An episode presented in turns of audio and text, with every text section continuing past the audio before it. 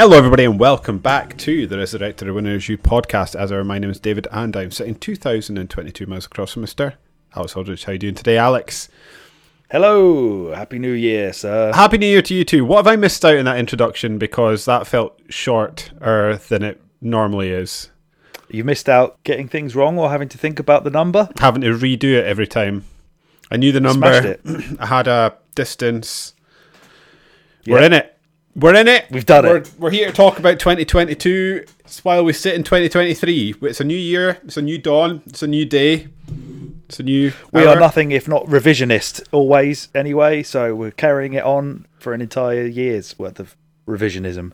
Yeah, I always wondered, like, do we have a Winner Is You seasons, or is this just like one endless season? I've just watched the original, the first series of the original Star Trek while I was unwell over Okay. Christmas, and there's 30 episodes in that, and 30 episodes in a season when each episode is around an hour long feels like an eternity. So, are we like episode 17 of season one at the moment? And you're like, you're right, and we're right in the weeds. Or are we just like an EastEnders in which we just go and go and we go and go until someone turns the lights off, at which point we'll, I don't know, have a fight in I a definitely pub. remember being confused when WWE started saying it was the end of their season. Like, what are you talking about? You're on next week. what does that mean? In many cases, um, with their season finishes at WrestleMania, is that right? I think Which yeah, is on, which is on a Sunday, and then when- they have Raw on the Monday. Yeah. season starts again tomorrow. I mean, yeah, I guess this is technically season two. This is our second game of the year. I suppose starting on 51 we'll be on season three if you if people want to collect the box sets. Is this is the end? This is, so do we need to end on a cliffhanger? yeah. We could do it What we're gonna like play next. this is Sopranos. Yeah, we'll be mid conversation and then we'll just cut it. I'm going to hold you to that at Yeah. the end of the show. Okay. Although that Why are we here? Why are we here?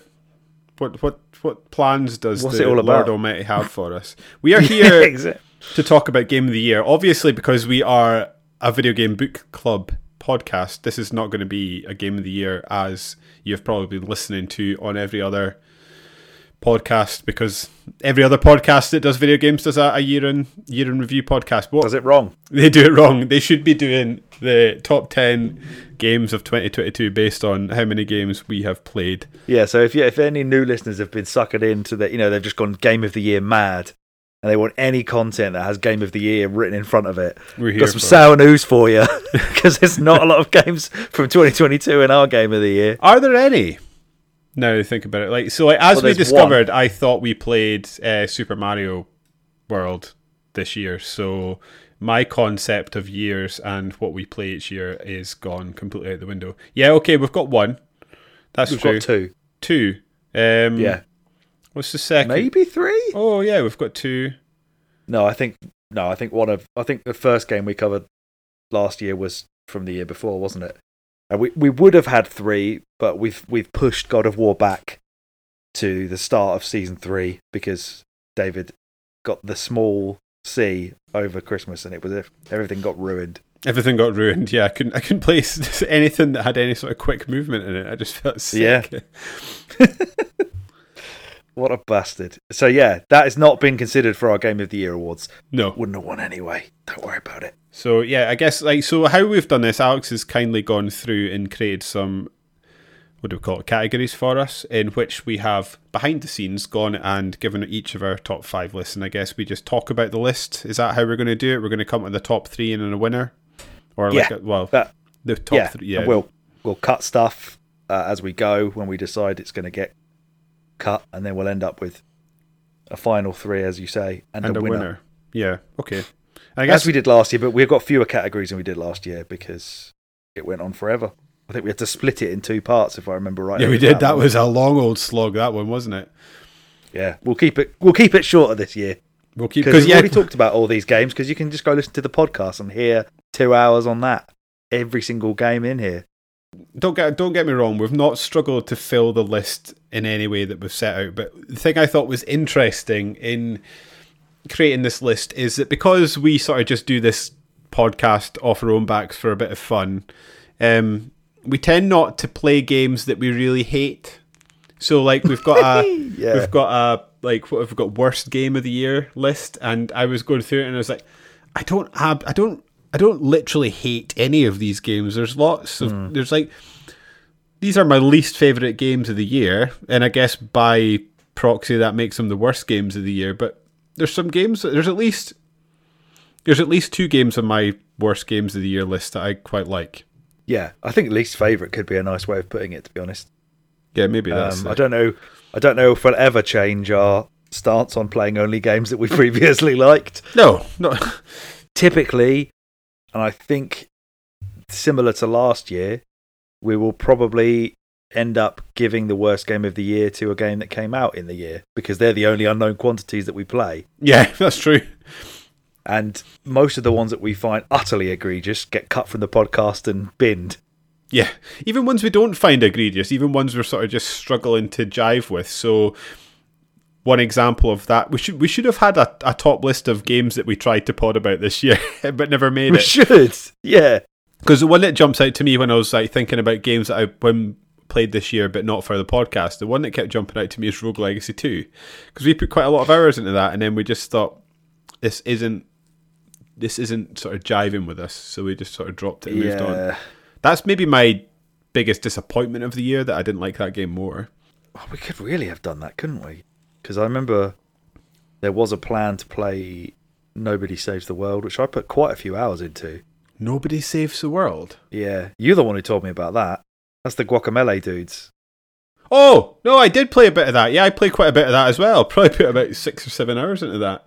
Yeah, Yeah, that's another one that was quite disappointing because it just became quite rote. I thought. Like yeah. anyway, we're here to celebrate 2022, not poke holes. yeah, we are mostly every other category. Other no, there's two. There's two negative categories where we're going to start negging, and then the other ones are all posy. yeah. Well, we start off with best stories. Are we doing this in order? Let's Alex? do it. Yeah. Yeah, let's do best story. Well, if if, if our friend KDB from the award-winning Gears Intel podcast um, is anything to go by, you have a voice that everybody loves. So I think you should read the nominations or the nominees.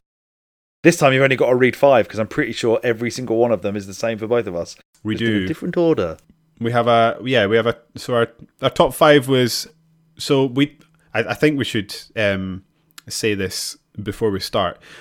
Again, to give you guys a rundown of how we did this, Alex kindly put together a spreadsheet spreadsheet for us and put a nice little list beside to remind me because again I thought we played Mario World this year.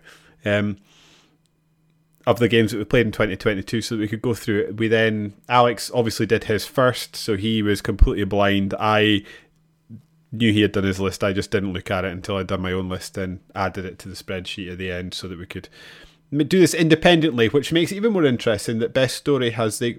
Maybe it does, maybe it doesn't. Maybe it just says the type of games we played this year. But Did not play a lot of story games. yeah, um, so the best five story games that we think we played this year are Inscryption, Firewatch, Wind Waker, Prey, and Binary Domain. Where will we start, Alex? I want to. I do you know where I would like to start? I want to start with Binary Domain because that game Mm-hmm. has no right to have as good a story as it has. I think it is a really, Yeah. really great story. That one. if I cast my mind back to the actual podcast, um, which I've tried to be doing today, um, I haven't listened to any in prep for this. I'm pretty sure my opinion of the story at the time was that the overarching part of it, like the idea, the world, the general arc that the narrative goes on, is great, but the interactions between the characters is what lets Yes. it down. because some of them are just really annoying. Yeah, and the interactions was it between Big Bo and the Chinese sniper were like Yeah, gross. I think at times, Yeah. and also. Um, I I know this is best story, but I just want to drop that in. It, it is just a not as good, like gameplay wise. It's just not as good as Gears of War. It's like shooting for Yeah. that type of game, and it's a very good game. But I think because we've we've all played Gears of War recently, haven't we? Um, yeah. Surprisingly, not this last year either. That I No, that's like another one. 2022 thing, but no. Um, the only time I have played is is because remember we went through we were trying to play some Horde pre Christmas, Oh, yeah. and yeah. we still haven't managed to do that. So maybe we will. But yeah, I, I, booted up some Gears of War two for that recently, and even Gears- of War two feels nicer and snappier than Binary Domain. But we're not here to talk about that. We're here to talk about the story. And uh, yeah, I think I I think I, I think you've reminded me there, and I ultimately do agree with you. The overarching and it's a really interesting story about what life and what sentience means and Yeah, yeah it's a it's a real proper sci-fi story that uses um i don't know is is there race discussions Oh in yes, there yeah That's it's a real definitely proper something that we picked up on was like racism or like otherism or whatever it was, where yeah fear of sort of difference or yeah outsiders. Um, I remember we did have some good laughs about how somebody was born. Was it Faye, the Chinese? Oh, yeah, she's, she's- half she's half half robot, robot but we didn't know how that worked. we didn't How know do you impregnate a robot woman and what womb? Because that means that the guy who created them would have had to put a womb inside all the robots for it to work. Bizarre.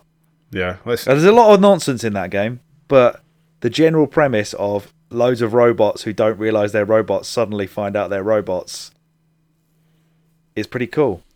yeah yeah I think Although so. we, th- I think we also agreed that they were probably built as adults and given false memories rather than little kids Yeah. who then grow all up without ever like skinning their knee and seeing some fucking wiring. They would have to imagine like someone out playing Yeah. football and getting like a real bad leg break Yeah, just circuit That boards would- hanging out yeah, yeah.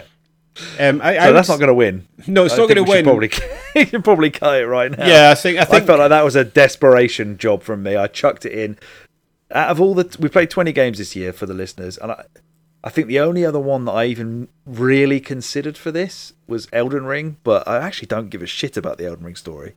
Probably good and has loads of lore, but don't, don't Yeah. care. I find I think probably overall it has the best story of the of the Souls games in my like I felt like I was sort of loosely Mm-hmm. following it from the or at least loosely following the major beats but yeah for the most part I was I was like I'm not going to understand what this is. My favorite and I was just trying to skip past what it what it would be um the bits I did enjoy about Elden Ring was the sort of the stuff that that is really great about most of the Souls games, and this it's the sort of like what do you call it, emergent storytelling, or like you'll stumble across like there's a bit that for some reason sticks out in my mind in which I stumbled across a sort of it, it looked like like a druid circle in which like all these sort of wizardy people were standing around it doing a spell, and in the middle of the spell they had like this sort of um, reanimated corpse coming back to life that you stumble across in sort of the first big area. Um, and I love that I, that sort of thing, thinking like, what is happening here? What are they trying yeah. to do? If I just stayed, like, would something happen or would it not? That's the storytelling I like in the Souls games, rather than trying to figure out what the fuck is going on with some big spider demon that's trying to have like come out of a red moon or something like that. Yeah, it's very Game of Thrones in that hmm. way. In that Yeah, every single character in Game of Thrones will have a huge backstory to them.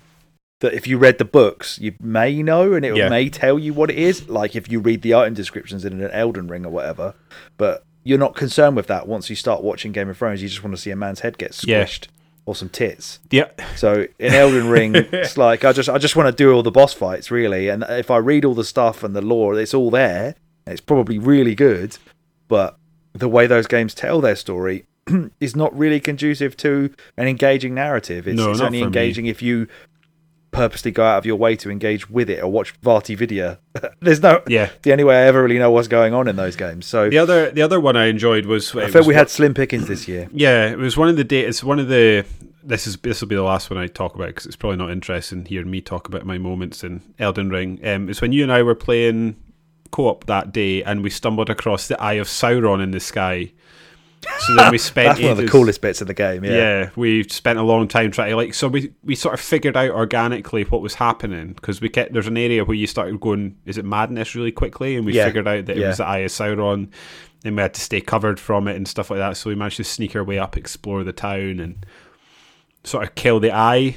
Um, Yeah. you know, that that's that sort of story. It's a story of two lads going on an adventure rather than the actual the actual game ourselves. Is this an automatic? Is this an obvious jumping point talking about lads going on an adventure to talk about Wind Waker now? Uh, yeah. So let's. uh, We, we are cutting binary domain, aren't we? Yes. Um.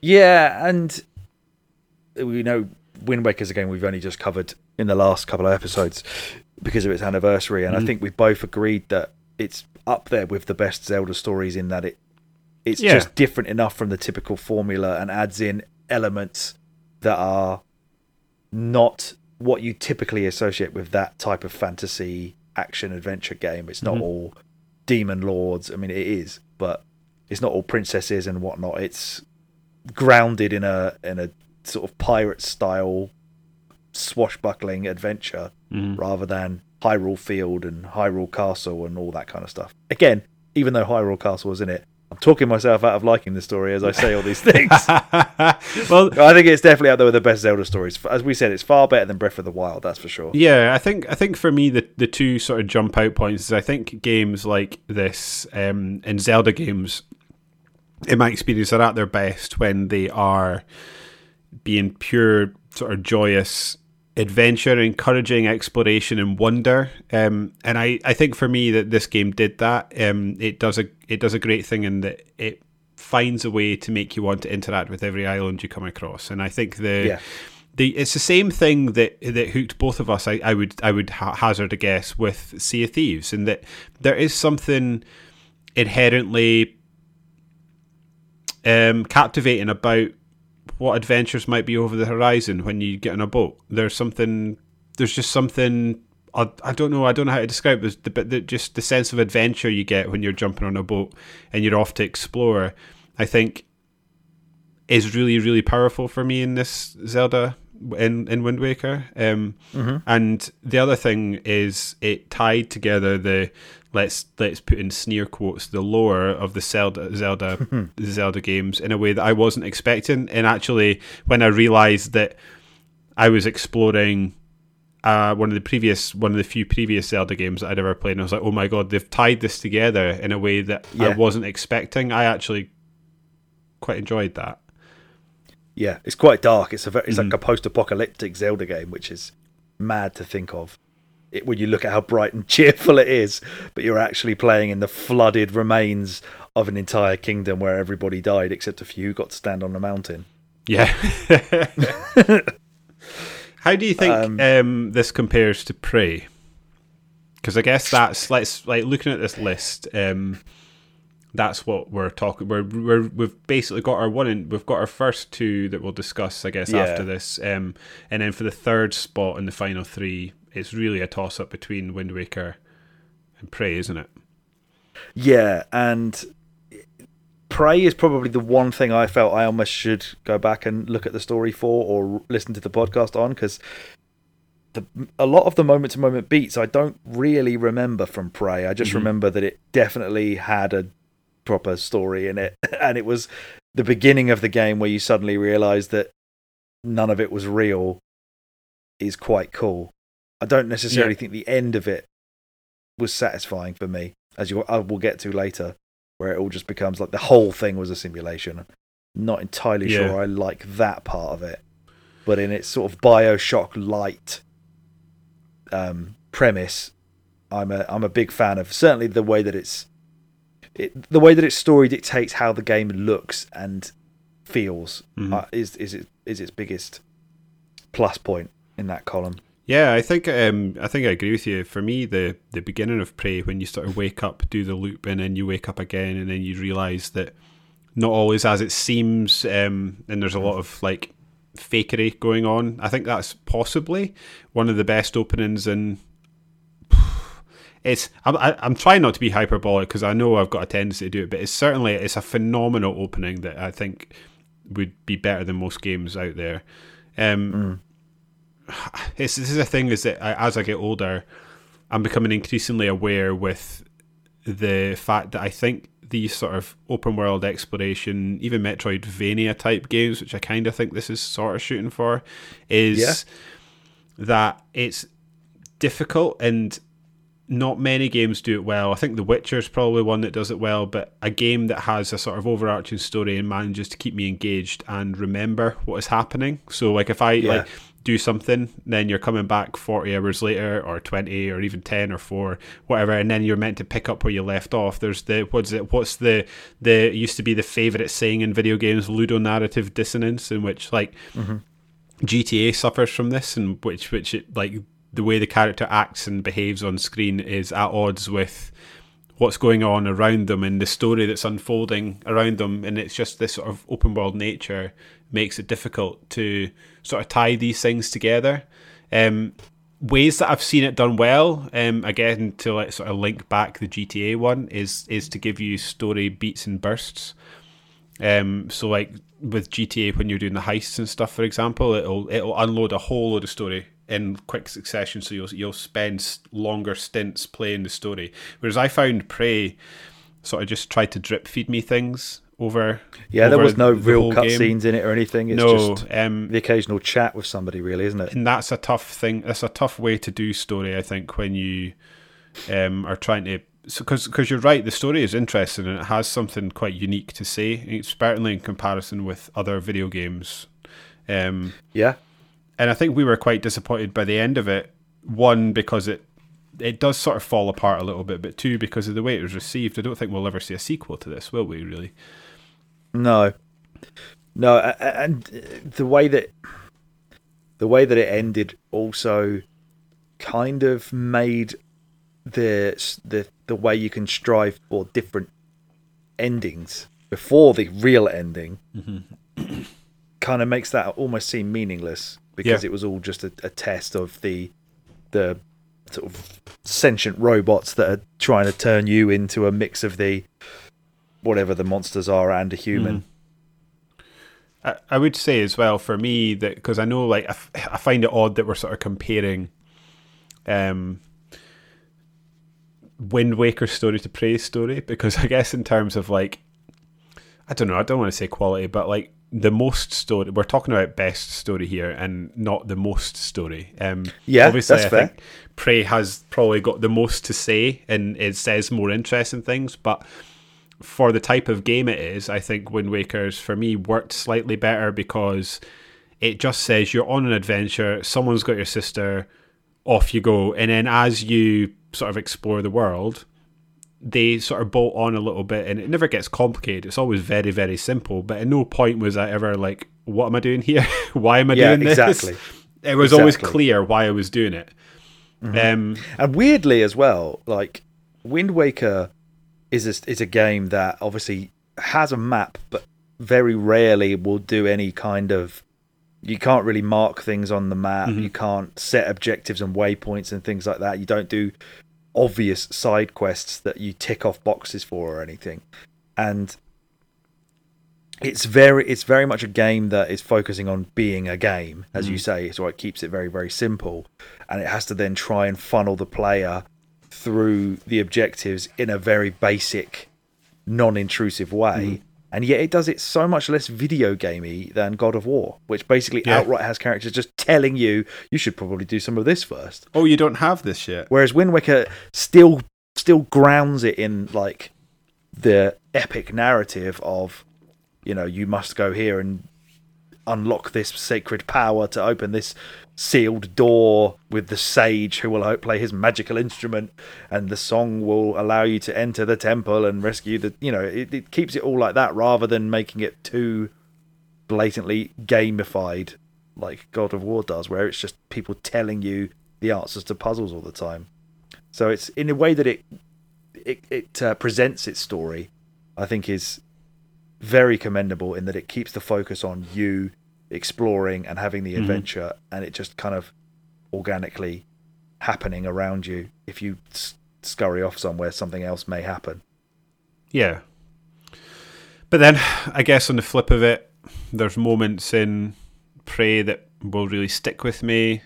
Um, Mm-hmm. Like the sort of unfolding narrative around your brother. There's that bit where you, They they absolutely turn your brother into a, a really sympathetic character from Yeah. being clearly a sort of a bad guy at the beginning that you think you're going to have to to off, and he ends up being a lot more sympathetic by the end. even the sort of interactions with your your so-called self that happen throughout the game, I think are quite interesting. In that you're Mm-hmm. I not, like the mad chef as well. the mad chef. Yeah, you're not sure if you can not even sure if you can trust yourself at some points of the game, which I think you're right. Yeah. The, the mad chef is interesting. then there's the guy that your brother sends in to go and get you. yeah, Um, and there's so many ways you can sort of deal with him. You can just sort of outright Mm-hmm. kill him. You can set up a chain of events that leads to his death, or you can try and save his life by like dragging him into an escape pod and stuff like that. And then or you can sort of wipe his memory to before he knew you were a threat, so that he then all he knows is how to fly a plane and get you out, and you can kind of utilize his skills whilst sort of erasing the fact that you're supposed to be enemies with him. yeah. Um, yeah, I do. I would probably put Prey over Wind Waker here, even though I didn't in my in my one to five. But Yeah, let's do yeah, it. I and the acting of Prey as well, I think, is Yeah, great. Like, like so many good performances in that game, especially I think Alex. Uh, is his name Alex? Alex, I you. don't know what his name Yeah, Alex, you. Yeah, you- yeah, his um, brother. His brother is, is is really well done. Um, I yeah, I think I think I think I ultimately agree with you. I I think I put Prey. Oh, I did put Prey above Wind Waker. Um, Yeah, you did. Yeah, yeah, I think yeah, I think I would put Prey. I, I like I say, I still have issues with the delivery, but I think ultimately the story is very very good. Um, and I I do also agree with you that the the way that the story plays out does make a lot of things feel pointless, which is a bit of a shame. yeah, because I like the, the different endings you can achieve. I think Mhm. are really cool. But that you can end the game really early, can't you? Just by getting in the escape pod and buggering off. Yeah, you can. When they turn the simulation off at that point, you can even kind of hear a hint of them admitting it's a simulation that you're not the correct test subject. They need to try again. hmm He says something like, "Oh, it's not the one. Like, let's try again," or something, and then the game just ends.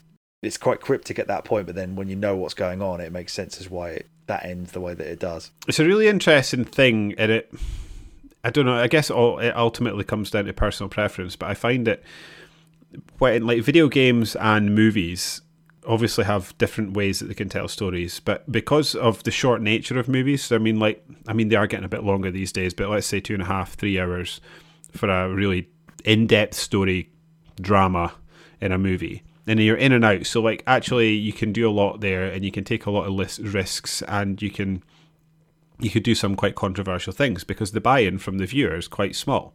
I think the the risk you have with video games, and it's the same. I remember many many moons ago when we were podcasting and talking about LA Noire. At the end of LA Noire, the spoilers, the character, the main character dies, and nothing really changes as far as I can remember. And basically, it was just like, yeah, you tried to start corruption, but you died and you failed. So They give you a funeral, don't they? yeah, and I, I remember coming away from thinking I've just spent what forty hours with this character, maybe like, and you're you've just going to do that to me. You're just going to make that. You're basically going to render everything I've done pointless. It's annoying. Yeah. and Prey pray maybe doesn't go over that line, but it certainly skirts right up to it for me. Um, Yeah, absolutely. so I think So it's, yeah, um, yeah. it maybe makes the top three, but for me it's the third, solid third. I th- I think I yeah, I think I agree. Which brings us to our other two, which we're looking at Inscryption and Firewatch. Which one do you want to start with, Alex? Let's do let's do yeah, let's do Firewatch. Firewatch, the story is really all it has. Uh, well, and Olly Moss, I suppose. With the, Yeah, it's quite a true. visually pretty game.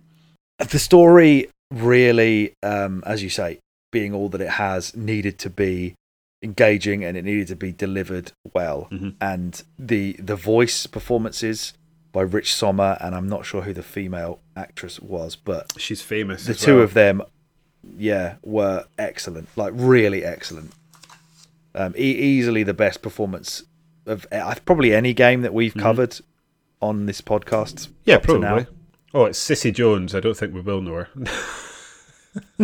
oh no, we do, we do. Um, it's Cissy Jones. It's the person that played um, the little boy's mum in the Walking Dead game. The little boy's mum. Yeah, what's she, what's she called? Oh, and she also um, played the main character in oh, what's that Walking Dead like that we absolutely loved back in the day? Let's have a let's have a look. So she is Delilah in Firewatch. She is Joyce Price in Life is Strange, and she's Katjaa in The Walking Dead. That's probably their three. Oh, Life is. Strange. That's Yeah, it. yeah, yeah. Um, and she's also in God of War Ragnarok. She plays additional voices, so she's she's quite good.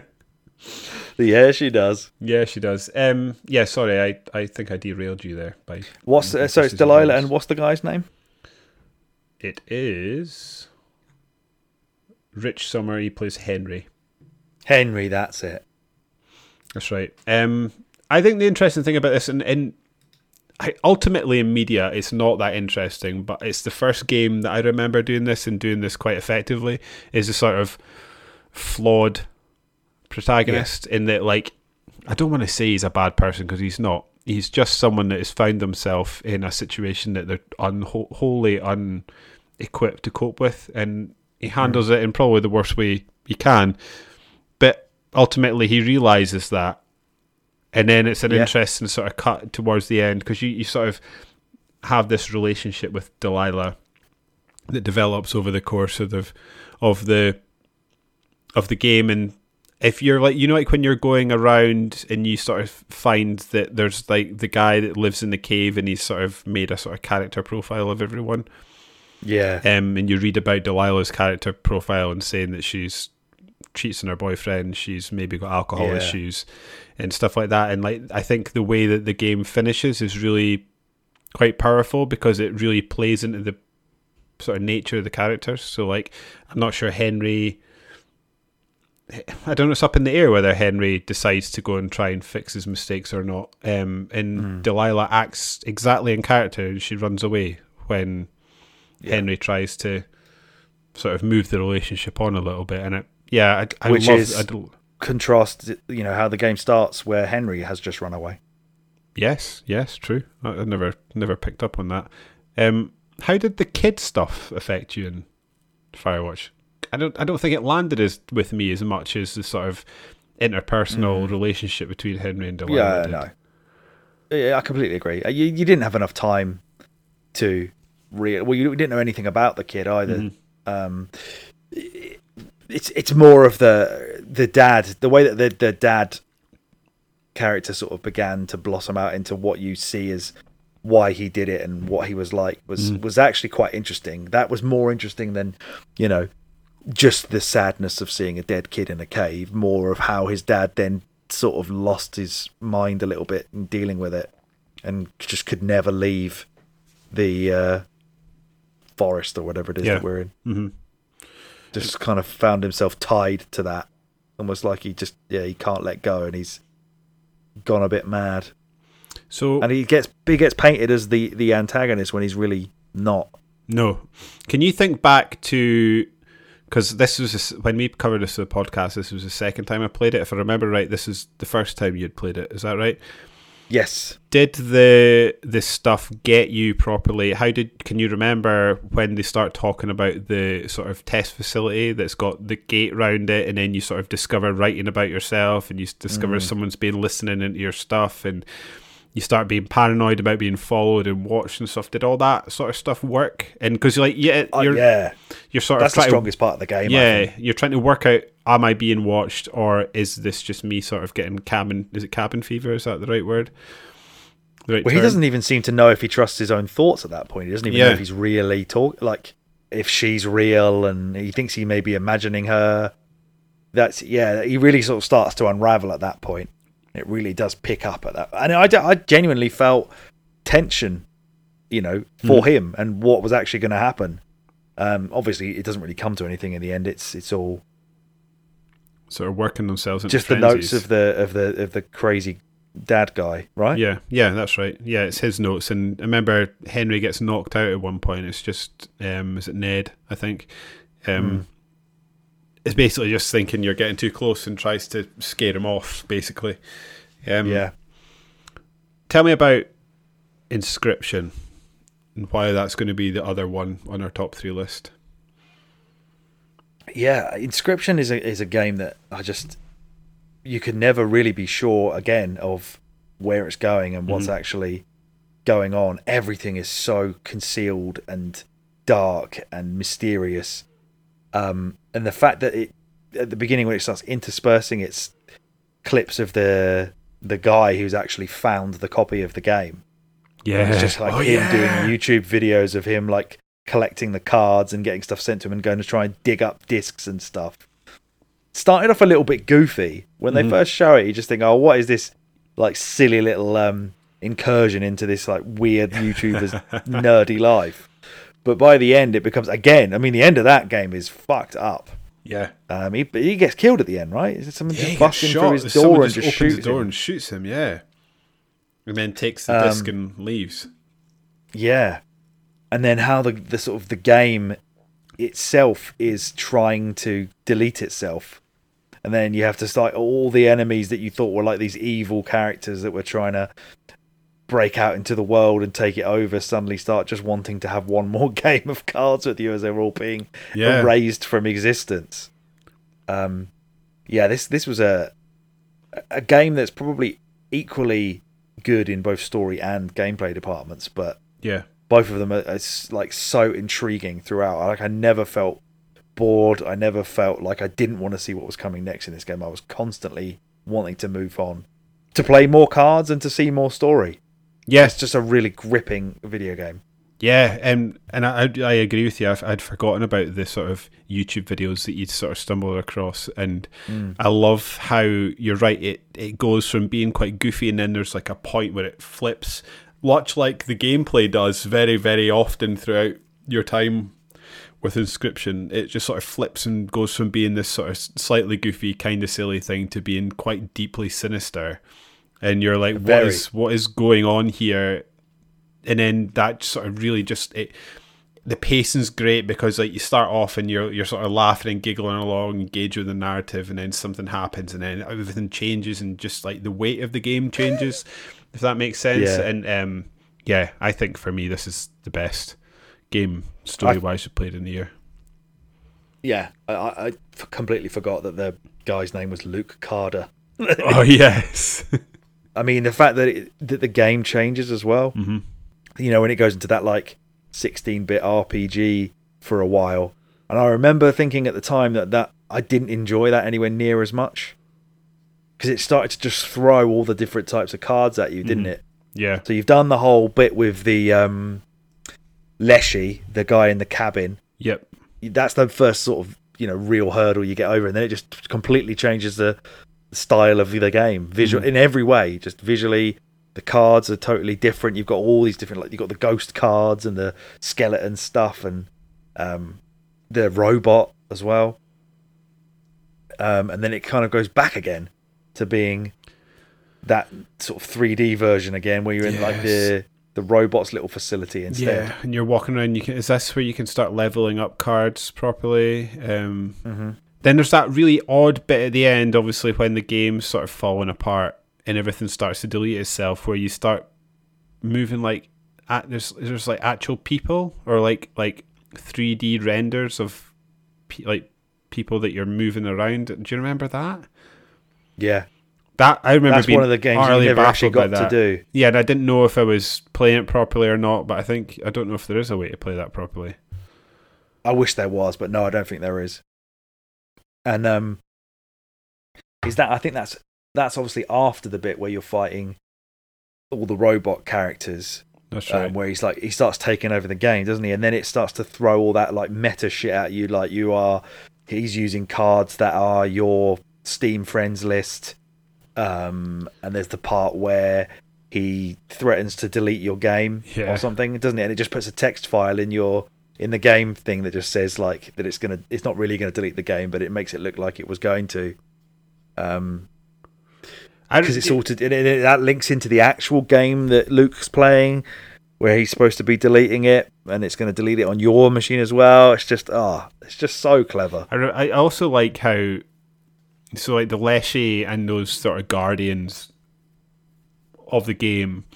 You initially I like the Leshy initially feels like a really quite a scary madman, and I think he is.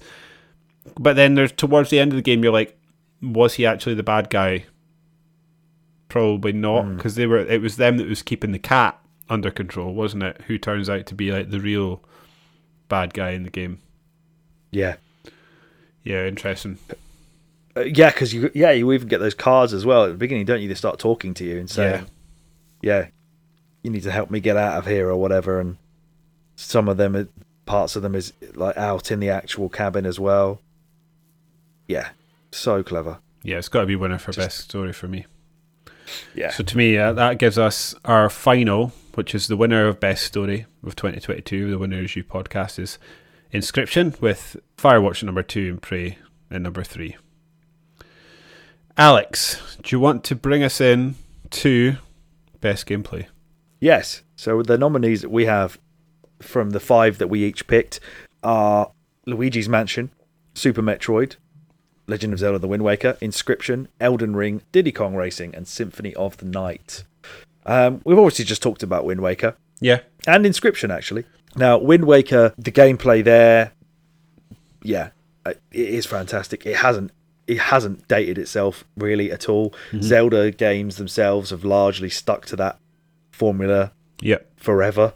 So it kind of feels as as playable as most of the 3D Zelda games. Um, Inscryption, I am slightly disappointed in myself that I didn't include that in best gameplay. Probably because I looked back at it and instantly just thought of it as this just like mind fuck. But the card game itself is actually brilliant. The card game's brilliant. Um, I I really enjoy the sort of roguelike part of like the first third of the game where you're moving the, the wooden guy up and you're playing this game against Leshy. Um, that was at a period where I was playing a lot of card games and sort of messing around with lo- roguelikes. Um, so Yeah. it was it just sort of really tickled my nuts in that regard. And then in terms of gameplay, how it just totally tw- like turns itself on its head and becomes almost like a Pokemon game in the second Yeah. section of the game. Um, yeah, I thought this was really strong, um, and I think the only reason it's not number one here for me, uh, for me it was number three, um, is because I think the other the two games ahead of it were just like uh, really top moments of my year in gaming. So it was beaten out by just two seminal titles for me, really. Um, Yeah. but I did love Inscryption gameplay. It was a really strong contender for gameplay. Yeah, and obviously by the nature of us having more nominees this time, which means we're we're not as aligned as we were for the first category. So this one's No. going to be harder to. I mean, I. I I would say we leave it just now and we pick another game and discuss that, and we can sort of loop back around. Um, I don't know for like ease, we've got the same sort of top two nominees, which would be Diddy Kong Racing and Symphony of the Night. Will we just move them across to the to the in category right now? Do you want to talk about them just now, or we'll we talk about them when we're doing our final three? Uh, yeah, because they've already set themselves in a position, so we will we'll put them over there And already. then we'll discuss the we'll discuss the the sort of why they yeah. are where they are. Yeah. Alex, throw some Elden Ring chat at me because I'm open to this one. I yeah, I, I'm a huge fan of the way the Souls games play, um, and I, I don't think any of them play better than Elden Ring. Uh, it, No. it mixed, it, it put that formula into an open world that was the biggest. Well, let's first of all let's let's think of it as it's a Souls game without being called a Souls game, and it's open world. So there was those two things there that potentially could have gone against it and made me slightly wary of is this going to be anywhere near as good because Yep. It's not got the Souls name in it, so it's not in that universe, and it's now open world. Which how are they going to fit their usual From Software tricks of level design, shortcuts, you know, looping around on each hmm. other, bonfire, all that kind of shit? How is that going to work in an open world? And not only did it work incredibly well, it's probably one of the greatest open worlds I think that I've seen in terms of just how it is fully like overwhelming and immersive world to be in. There's nothing that feels video game about it. it. Everything is explorable. You can go absolutely anywhere you want. There's Mhm. no helping you with anything. Um, there's no like ticking off, you know, loads of shit on a map. It just is what it is, and you can just go anywhere, and stuff happens everywhere. It's like there are moments where it's kind of sparse, and you are going through just the scenery for a bit, but those moments of calm are all the more um, not enjoyable, but needed in a game that's as Yeah. like ridiculously difficult Mhm. and can be quite oppressive against you. When you do stumble across something, you're very rarely seeing the same thing twice. Think of all the different. Think of how many enemies there are Mm. in this game compared to God of War, just off the top of my head, for something that we've just been playing, which admittedly does have more enemy variety in it than its predecessor did. Well, Prey is Um, another one because it's going to come up in oh, our next God. category. Is Yeah. a, a game that it's probably well, it's about half the length and has about five percent of the enemy variety, if that, in the game. Yeah, I mean, the- I I mean, think- if you think it, As you dig into Elden Ring, I would say, and this is not to undermine your point because I totally agree with you. You do start to see sort of repeating bosses um, quite often um, in the smaller dungeons. Um, oh say yeah, in- sorry, in them, yeah, there's quite a lot of like repeating enemies and repeating bosses but I, given the size of it like there's there's a lot of times i've fought like the i don't know some salamander looking thing with a different name um but that said these things are few and far between and yeah, uh, yeah i totally agree with you i just thought that was probably worth mentioning yeah. But if you think of a game like something like like Breath of the Wild, right, or Mhm. or, or Wind Waker, you know, Breath of the Wild is something that people are going to probably relate Elden Ring to because they're both, you know, taking a, a franchise that was already there and then plopping it in a more open environment. But Zelda games have had the same types of enemies in them since day dot. well yeah Whereas think, From Software basically build a complete bestiary every single time they make a game and fill it with all these ridiculously weird Mhm. and wonderful creatures. And in this case as well, they also give you a million different ways to fight all of them I because the amount of freedom you have to build a character in Mhm. any way that you want. Min, you don't even need to min max. Everything is viable. Everything is powerful. Everything can be broken if you if you think about it enough. It's just it's just a wonderful creation in terms of this medium of of something to play. Like I say, the story, hmm. but yeah um, gameplay, I think it's almost faultless for, for a som- for a from software. It's sort of like Wind Waker on steroids, isn't it? Which I think ultimately means we need to cut Wind Waker from this on my list, um, because it's just in terms of like creating a sense of wonder, exploration, and encouraging discovery. It encourages players to sort of just check around that corner to see if there's anything hidden. Just hit your sword off that wall in case there's a, a hidden yeah, passageway down there.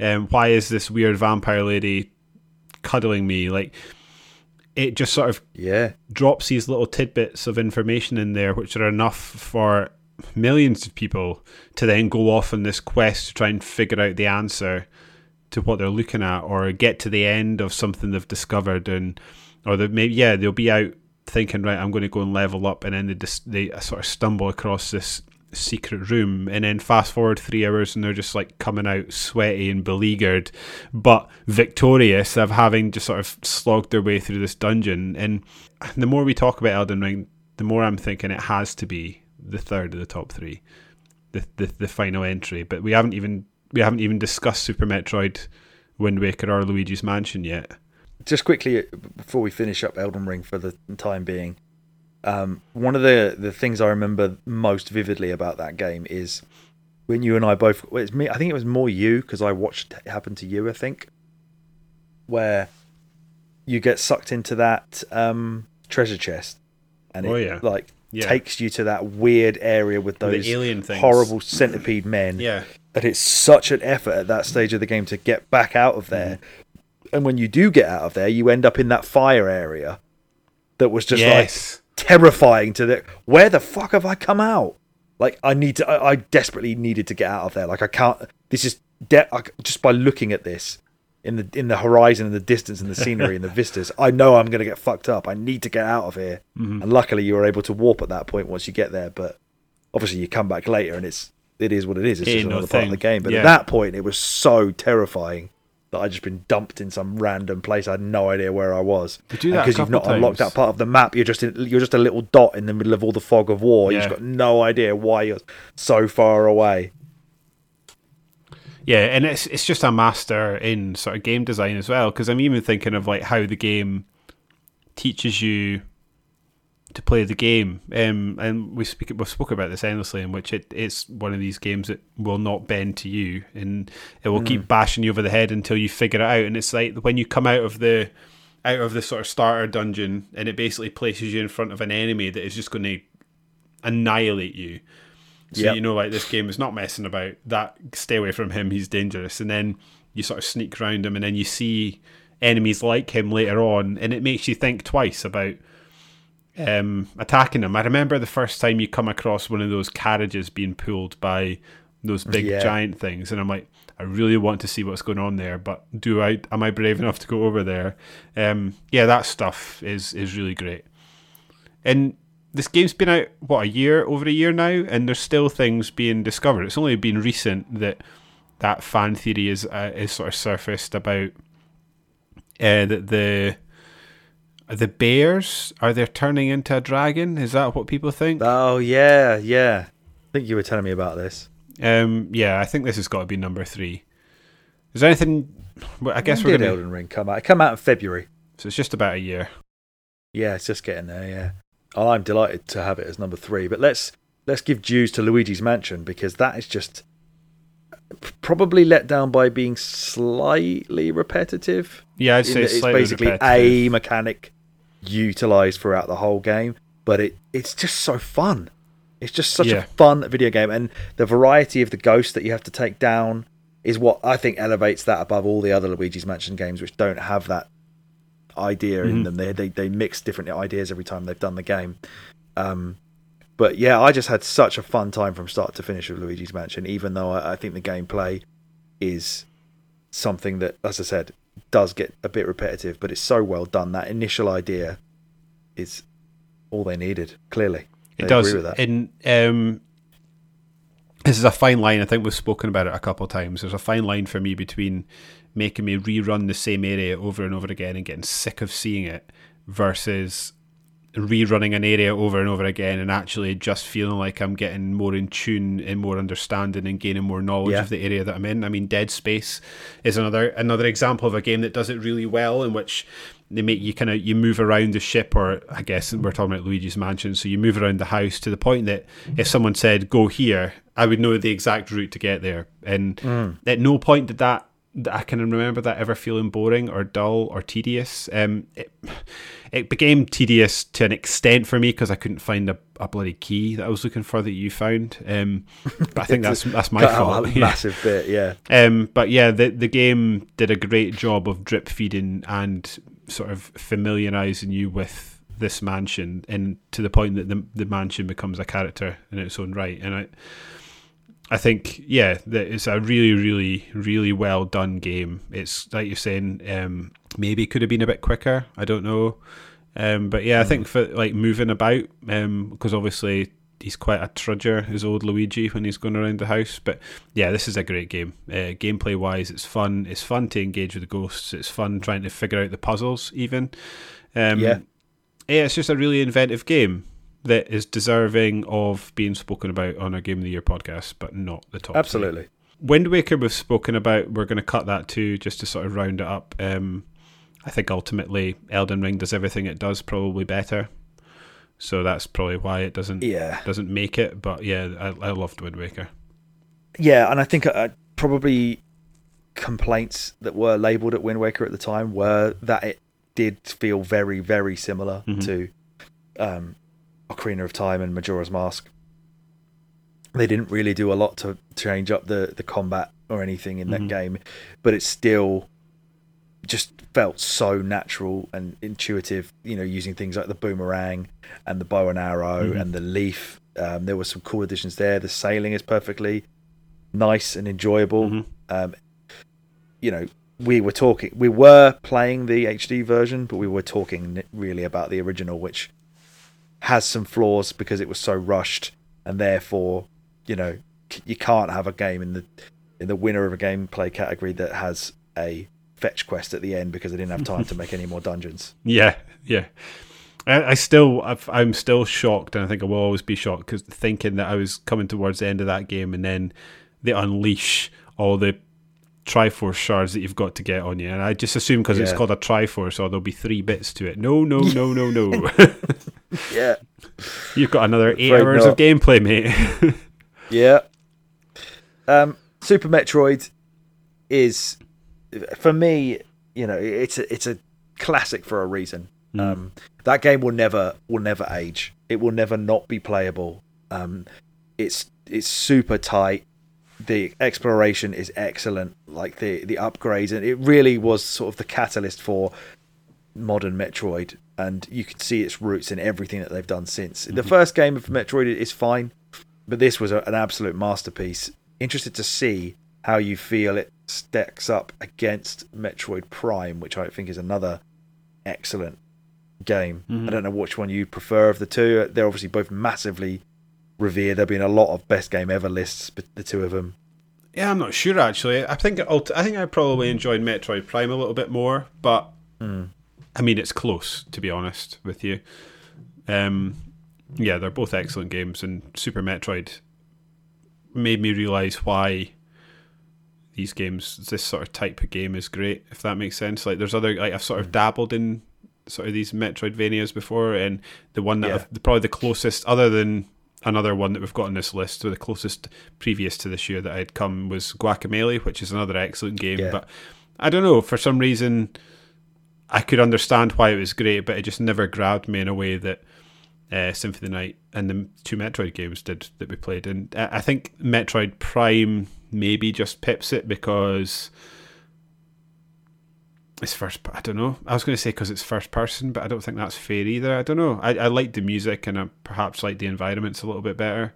Um, mm, yeah, I felt like I, they they both did because bit the Metroid Prime took a while to get used to the controls because it was definitely using a using a GameCube controller. I felt the jumping um, in Super Metroid took a little bit of getting used to, but again, once you get used to it, it's quite floaty yeah, that game. Um, it's definitely slower and not as tight as as Symphony of the Night. Mm-hmm. Um, yeah, loved it. Great, glad we played it. Should be on yeah. this. Should be on this top list that we're talking about, but maybe not top three for me. Mm-hmm. Which one do you want to talk about? For I mean, we I guess we are talking about Metroidvania, so probably that does segue perfectly into Symphony of the Night, which um, you and I both put as our number one game. So that is probably, spoiler. That is going to win. Going to win. um, I, I just um, think this game grabbed me in a, a wholly unexpected way. Um, I went into this thinking I knew what I was going to get, and thinking I knew what I was um, how I was going to feel about it, but I it's it's happened a few times over the course of us doing this podcast. I mean, the Resident Evil games, and there's other ones later on that we'll speak about. But like when I just think, oh no, I get why there's a big fandom around these games, and I used to look forward to my lunch break so that I could switch it on and stream it, and hope that you would drop by and we could chat about it while I was playing. And it's to me, it's the it's the right balance between. I mean, the design is almost perfect of the game. Like the way that yeah. they can the the castle design layout again, it makes you go back and forth, and ultimately you end up learning and upside down. upside down, yeah. Um, the enemy variations are great. The being able to it sort of drip feeds you powers in a way that kept the game feeling fresh, and I thought the balance between it was there's areas of the game that are quite challenging, but I thought the balance between just being fun, engaging encouraging exploration and then periodically coming at you with something quite difficult was quite well done. Yeah. Um, yeah, I just loved this game. It's phenomenal. Um, the the addition of the RPG elements to it as well. I mean, we said it at the time on the podcast. You know, it shouldn't be forgotten that this was the first Metroid game that played in this way. Mm-hmm. This is, you know, the the the birth of this genre. We're talking about Super Metroid and this being those two catalysts for the whole thing to kick off from there in the way that it did because all previous Castlevania games were very linear, level based games, you know, where you're just doing one stage after another. yes, the theme is obviously very, very similar here, but having the map that unlocks as you go, having the items that you need to unlock different paths, backtracking, all that kind of stuff, and the RPG elements to it were all a first in this game for the Mhm. series. And obviously, they were probably borrowed from Metroid or Super Metroid. But it's the way that that Castlevania has been ever since, and it's never gone back to the opposite style.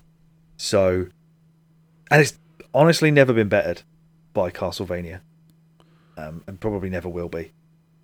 Yeah, it's the for me it's the best one, and Uh, but there are a lot of great ones that I, I, I'd be very interested to see you try. yeah maybe we'll maybe we'll come to them at some point. Yeah, if we if we make that a theme again this year, as we had a very brief theme of it, we played Met, Super Metroid followed by Symphony of the Night. I would very much like to posit that we play maybe one of the DS Metroid, Oh, yeah. Castlevania games, or Bloodstained. If you've not played that, I think that needs to be.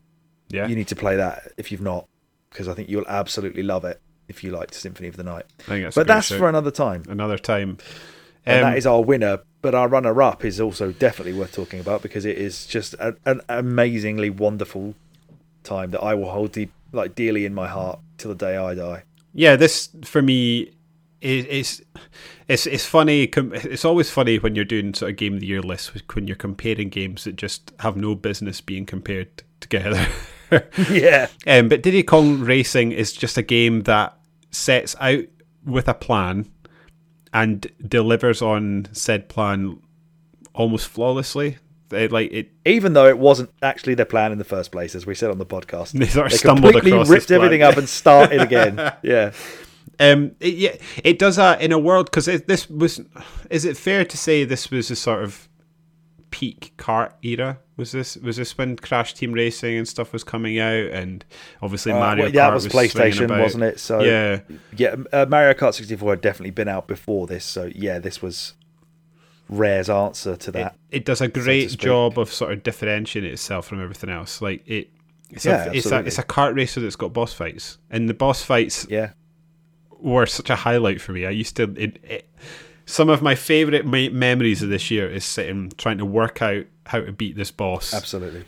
and it had it's it's created a game in which you were sort of rerunning the same sort of boss over and over again, but sort of just trying to figure out. I mean, is, is there is is it too far to say almost like an Elden Ring? You're trying to figure out what the weak points are in this Yeah. person. best this boss. strategies Yeah. and the best yeah you're trying to optimize your route um you were streaming it and me and i can't remember the guy's name now but that dude who was watching along yeah. trying to figure out which balloons you should be grabbing in which order to maximize your attempt you know your chance of winning i, I loved watching you play this this year because it's something i'd played for so many years myself since 97 or whatever it was and knew so well that to see you learn its ropes at this point in our lives and overcome it as well was yeah I, it was a highlight of my year it for sure. It handles absolutely fa- fantastically as well like as, It does. as good as any other kart racer even today like it Yeah. and i think that's important and i think that's something I, I always look out for when we're playing older games in that like a good game is always good like super mario world plays as well today as it always did and that's what sort Mm-hmm. of to me stands out between a true classic and in terms of kart racers i think diddy kong racing is every bit the the kart racing classic and it, even like yeah in terms of like if you when you take the boss fights when you take the the different vehicles you take the tracks you take the the coin collection in that like you're always doing something different.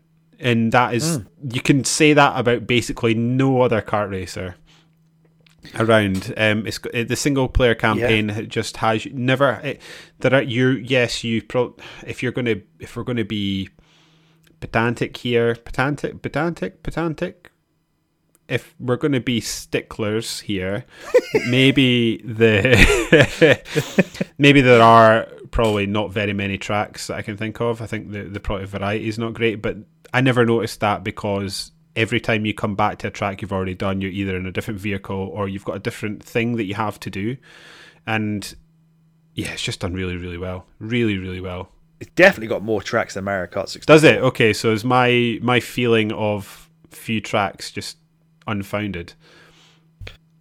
Well, I mean, I guess later games probably had more tracks than Diddy Kong Racing, but you've got five worlds with four tracks each. You've got the four battle arenas, you've got the boss arenas, you've got then doing the the silver coin challenges on every single one where you have to reroute your your way through them all.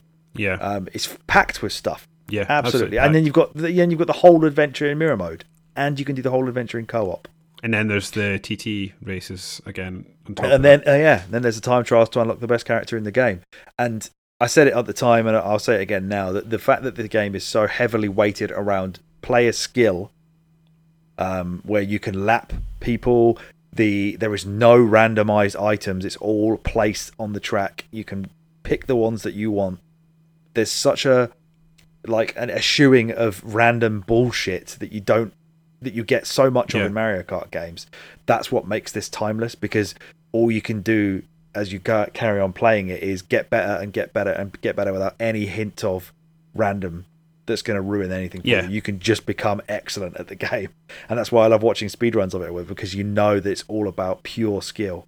That's it. Uh, yeah, absolutely. Because I think um, there's one sort of incarnation where people would see the lack of variety in uh, pickups as a negative, but actually, yeah. ultimately, I see it as a positive because, like you say, there's no blue shell that's going to mess you up. There's no, um, oh, you're in last. We're going to give you some stuff that's going to make you go faster. No, it'll give you the same stuff. There's no, no rubber banding at all. There's yeah. no rubber banding. If you make a mistake in later parts of the game, you're as well just starting again because mm. you're not going to catch them. Um, for some that might be a negative, but for me, once I sort of understood what was going on, it was it was a complete positive.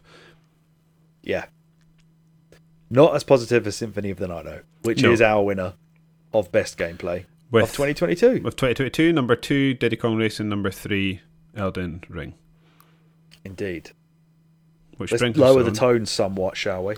Which brings us on to to Alex's fantastically named category, most bullshit which we've got some good ones in here actually. Um, let's give you a, let's give us a, a, quick run through. We've got Malenia's Blade of Miquella, Metroid Prime End Boss, Scorn's opening few hours, the Resi 2 Teenage Boy style inventory management, Prey ending, Prey enemy variation, Medal of Honor checkpointing, and well, I've got two Wolfenstein 3D ones here. Every level of Wolfenstein 3D and Wolfenstein 3D isn't good anymore.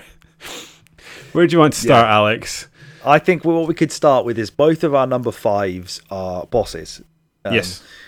Yours is is the the end boss of Metroid Prime, which probably may have knocked it out of some lists, some of the positive lists for you this year. Because I genuinely saw your enjoyment of the game as I watched you play it. I could tell that this wasn't one that was, you know, that you had no bones with it at all. And then all of a sudden, when it got to the bullshit at the end, then you were done.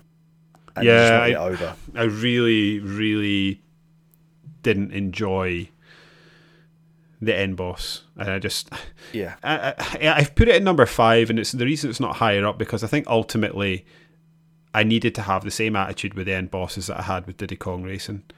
The problem was is big in in like my issue with the end bosses, I, I just wasn't I wasn't good enough, and I just needed to get better. Um, and for the same things that I'm praising Diddy Kong Racing for, and that was spoken about Elden Ring for, absolutely apply to this end boss. So I get it, but for some reason this one just rubbed me completely the wrong way. And rather than thinking, "Oh, I need to do better next time," I was just getting frustrated and I was getting angry and yeah, I really didn't like it. But the reason I put it in number five, like I say, is that I, I just needed to get better at it. I just, yeah. I just didn't want to get better at it. I just wanted it to stop. was the problem? Yeah, yeah, you're right at the end at that point. Yeah, so, yeah. Um, and whereas Malenia Blade of Miquella in Elden Ring is something that I would, uh, you know, if you want to get better at that, mm-hmm. that's going to take serious, serious practice. Practice that I couldn't be asked to put in. And luckily, there's a load of summons that you can have to help you that I used and basically was so overpowered by the time I got to it that she didn't really cause me jip. However, just the the very design of that boss is such a, a cheeky dickhead move in that not only is she one of the quickest like most hard hitting, fast bosses you're going to fight in Elden Ring. She also does constant Scarlet Rot damage to you, and she heals herself every time she hits you. So it's bullshit. That is bullshit. A boss that can he- heal itself throughout the entire fight just by hitting you, and is doing the the worst version that FromSoft has ever done in terms of like the poison build up or whatever in Scarlet Rot is fucking bullshit. However, I put it at number five because I just used my summons and my really overpowered weapons and her. It's absolutely But- gave it a doing. But I know that she has been, you know, a big talking point of this year. That she has been a ball like to a lot of people. Yes. Talk about Resident Evil's inventory management. Resident Evil Zero, sorry, uh, inventory management. Because I completely forgot about this, and I am. Uh, you've changed my mind on a lot of what I put in here because I'd forgotten about what you're going to talk about. This was the. So you you maybe remember why, but for some reason that I've forgotten or deleted from my PTSD addled brain, was that for some reason uh, Resident Evil did away with like the shared inventory box that you could go to safe rooms Yeah. and sort of collect old items, which seemed smart, I guess, at the time, but actually, what that re- resulted in was you having to do a lot of back and forth, filling up your inventory, walking to the area that you're you were sort of designating as your base of operations, dumping everything on the floor before doing another trip over to then dump everything on the floor again, and then. Beyond that, once you'd dumped everything on the floor, sometimes if you had put something beside something else at the wrong angle, trying to pick up the thing you wanted was an absolute royal pain in the neck. And yeah, it just you ended up having a. I've called it the Resi Zero Teenage Boy style inventory management because they, your inventory management becomes take everything and throw it on the floor, and then yeah, just, go it and, really is. just go and pick it up when you need it. And it was so bad. And what do you think that I was trying to think back when we discussed this game? Was there thinking that The, the thinking is that you had two characters, so you could carry more. okay, and they felt like having item boxes wasn't needed. And I think they maybe also wanted to try and show off the fact that it could handle having all the items out on display. And oh, Yeah. look, it shows up on the map. So what are you're complaining about? But they've never used that again. Everything No. has gone back to either item boxes or, or an inventory si- that size that you can increase, which they did not do in Resi Zero either. it's more And I'm- I'm realistic. totally with you. It is more realistic. Of It's course. just not Yeah, fun. you- no, it's not fun in any way because there was there were times when I would, especially if it's a critical item Mhm. as well. I think if you're going to do that where you're dropping stuff, don't make critical items part of the fucking main inventory Yeah. Because that is nonsense. Especially if you're going to make me carry what is it like that hook shot thing that takes up two inventory spaces. like that is bollocks. And as you said, there are certain rooms where the the fixed camera angles obscure where you've dropped it, and you can probably never find it to pick it up again. And then you've, um, if you're trying awful. to pass, you know, there's a bit where you're trying to sort of join statues together, and then if your your mate's got a full inventory, like you're saying, you're having to pass things, drop something on the ground so that you can pick up another. Oh yeah, it was just a it was just a needless faff, and I get it. Like like I say, like I think I agree with you. Like they're obviously just trying to show off that they can do it, and it is more realistic. But we play video games. It's got to be more. It's Yeah. fun has to come before realism in almost every every scenario. Yeah. and it just wasn't. You've almost literally already opened Pandora's box. Why did you take it away? Yeah, Like you you, cre- you created the the magical floaty box. Why why are you taking it away? It's uh yeah insane. But luckily, not something they ever went back to. But that's a strong contender because I think I'm going to get rid of Mikola or Melania, whatever the fuck she's called. yeah. And let's um, well, I'd say let's let's get rid of Metroid Prime's end, bo- end boss as well because, like I say, I'm, I'm I think I'm fifty percent feel justified, fifty percent understand. It's just me that needs to get better at the game. um, we've both got Prey in our in our list as well. Um, you you did touch on it earlier. Um, yeah, I think there's the about enemy variation is shit. It's really, really bad. And completely they, agree. in at some point they just take the same enemy and make it a different color, and that means it's got different powers. And it Yeah, never, oh, yeah. never changes really throughout the game. Like the the enemy you're fighting at the beginning of the game is much the same as the enemy you're fighting at the end of the game. They just sort of get bigger sometimes, like to the point that sometimes I wondered if they just took the same model and made it bigger, when they, when they were designing. but it's not exactly. It's not exactly like an overly, you know, intricate model, is it? It's just a No. black splodge. which just sticks out to me even more because the rest of the game design of the spaceship is so sort of lovingly Yeah. crafted, and it's And just I, I don't just- even care that they are. They, that's what they are because that is the threat. The threat is that. That's Mm-hmm. Yeah. what's taken over the ship.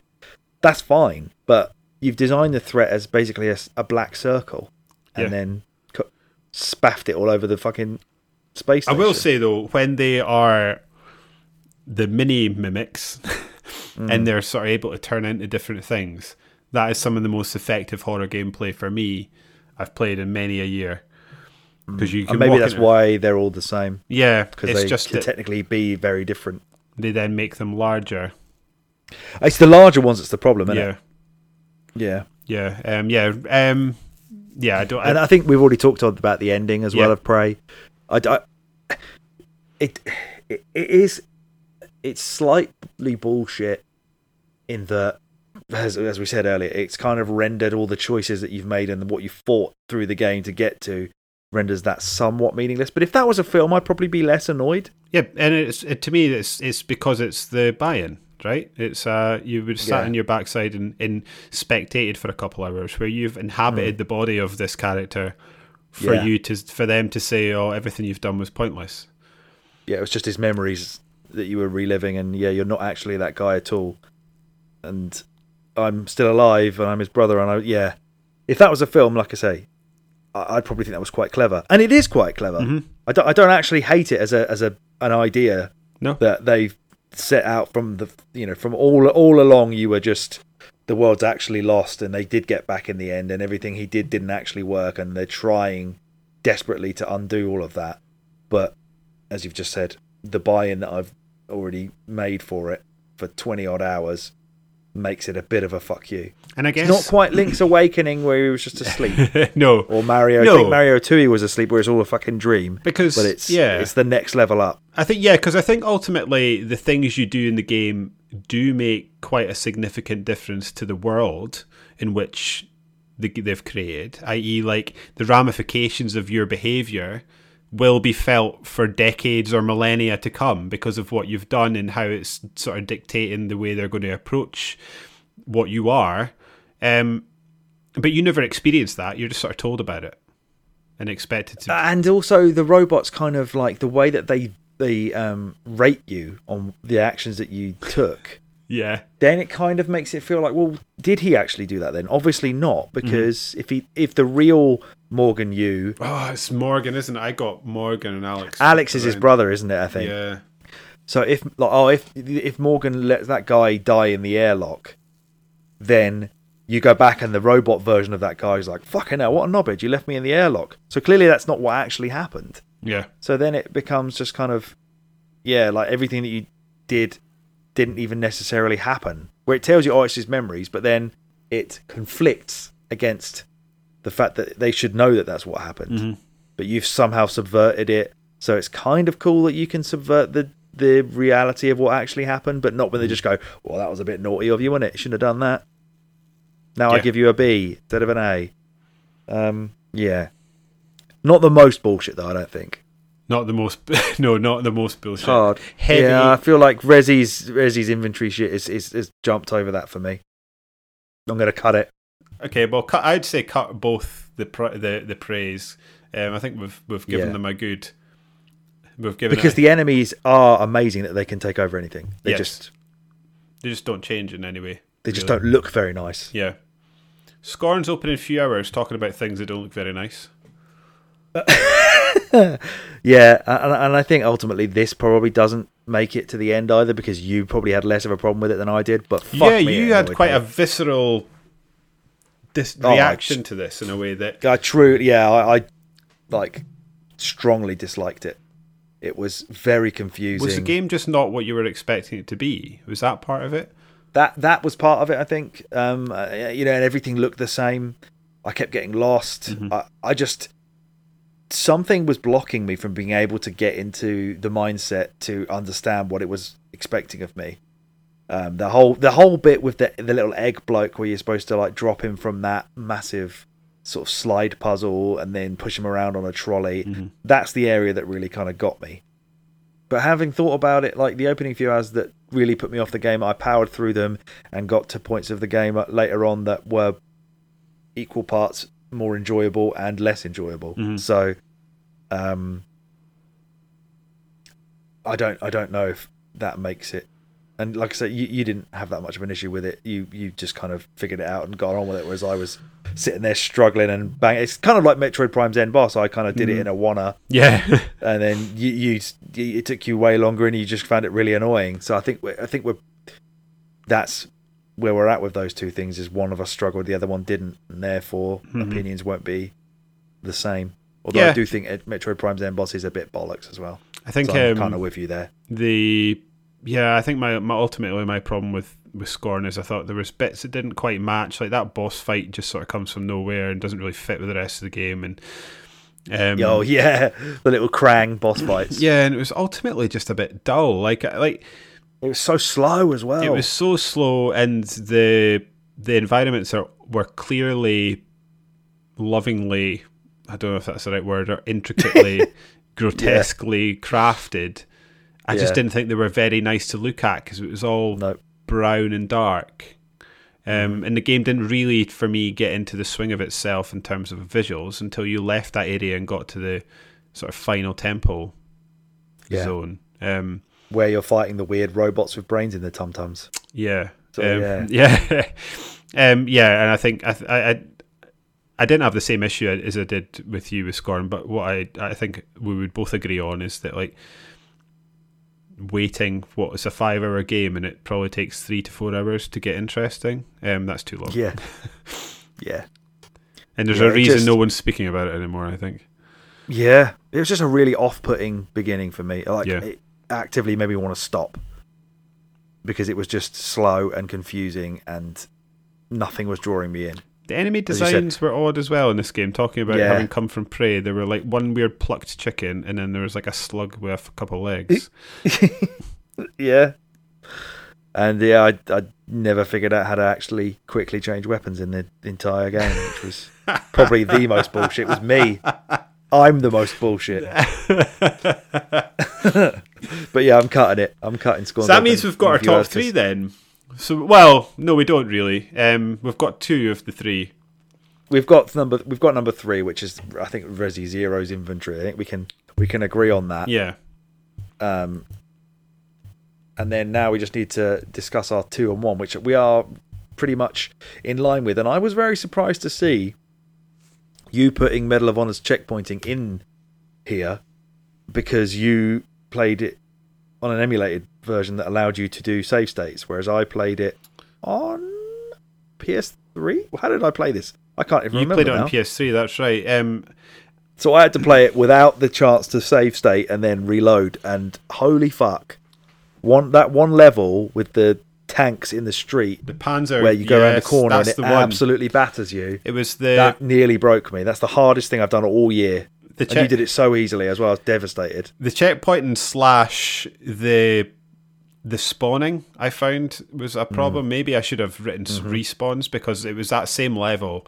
There was like enemies literally like popping in front of my Uh, yeah, with Vision, good fucking yeah. bazookas. yeah. Um, I th- So stupid. when it comes to like save states and stuff, unless I'm like it, this is and this is probably what shows that it was bad. Um, I try not to use them unless I, I, I try and play the game as it wants me to Yeah, play it. yeah, me too. um, unless it's like a, just a quick, you know, like if there's a bit that I'm struggling with, I will use a save state. I Because, mean, I did it for Sega Mania all the fucking time. Yeah, Yeah, well- because it's Sega games and fuck that shit. but yeah, but I- I, I feel I feel okay using them because it's like right, I've proven to myself I can get here. All it is is is a question of time sink. So if I can save, Uh, yeah, exactly. save time, yeah. Whereas like it, ultimately, I I started dabbling in them with Medal of Honor because the game's checkpoint was awful. Like you die and it would just fire you back so far.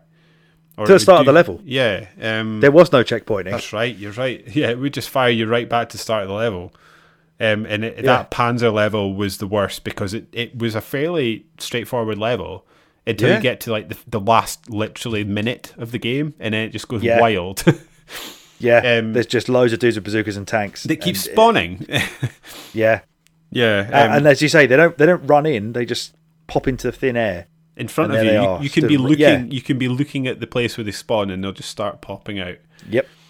Um, and it spoils the game bad. because I really I was so like having so much fun Yeah. with it. yeah, I love that game. Really, really good game. Um, it's just It's just fantastic World War II shooter. Mm-hmm. It's just needlessly like unfair. yeah, yeah. That bit was that bit was horrid.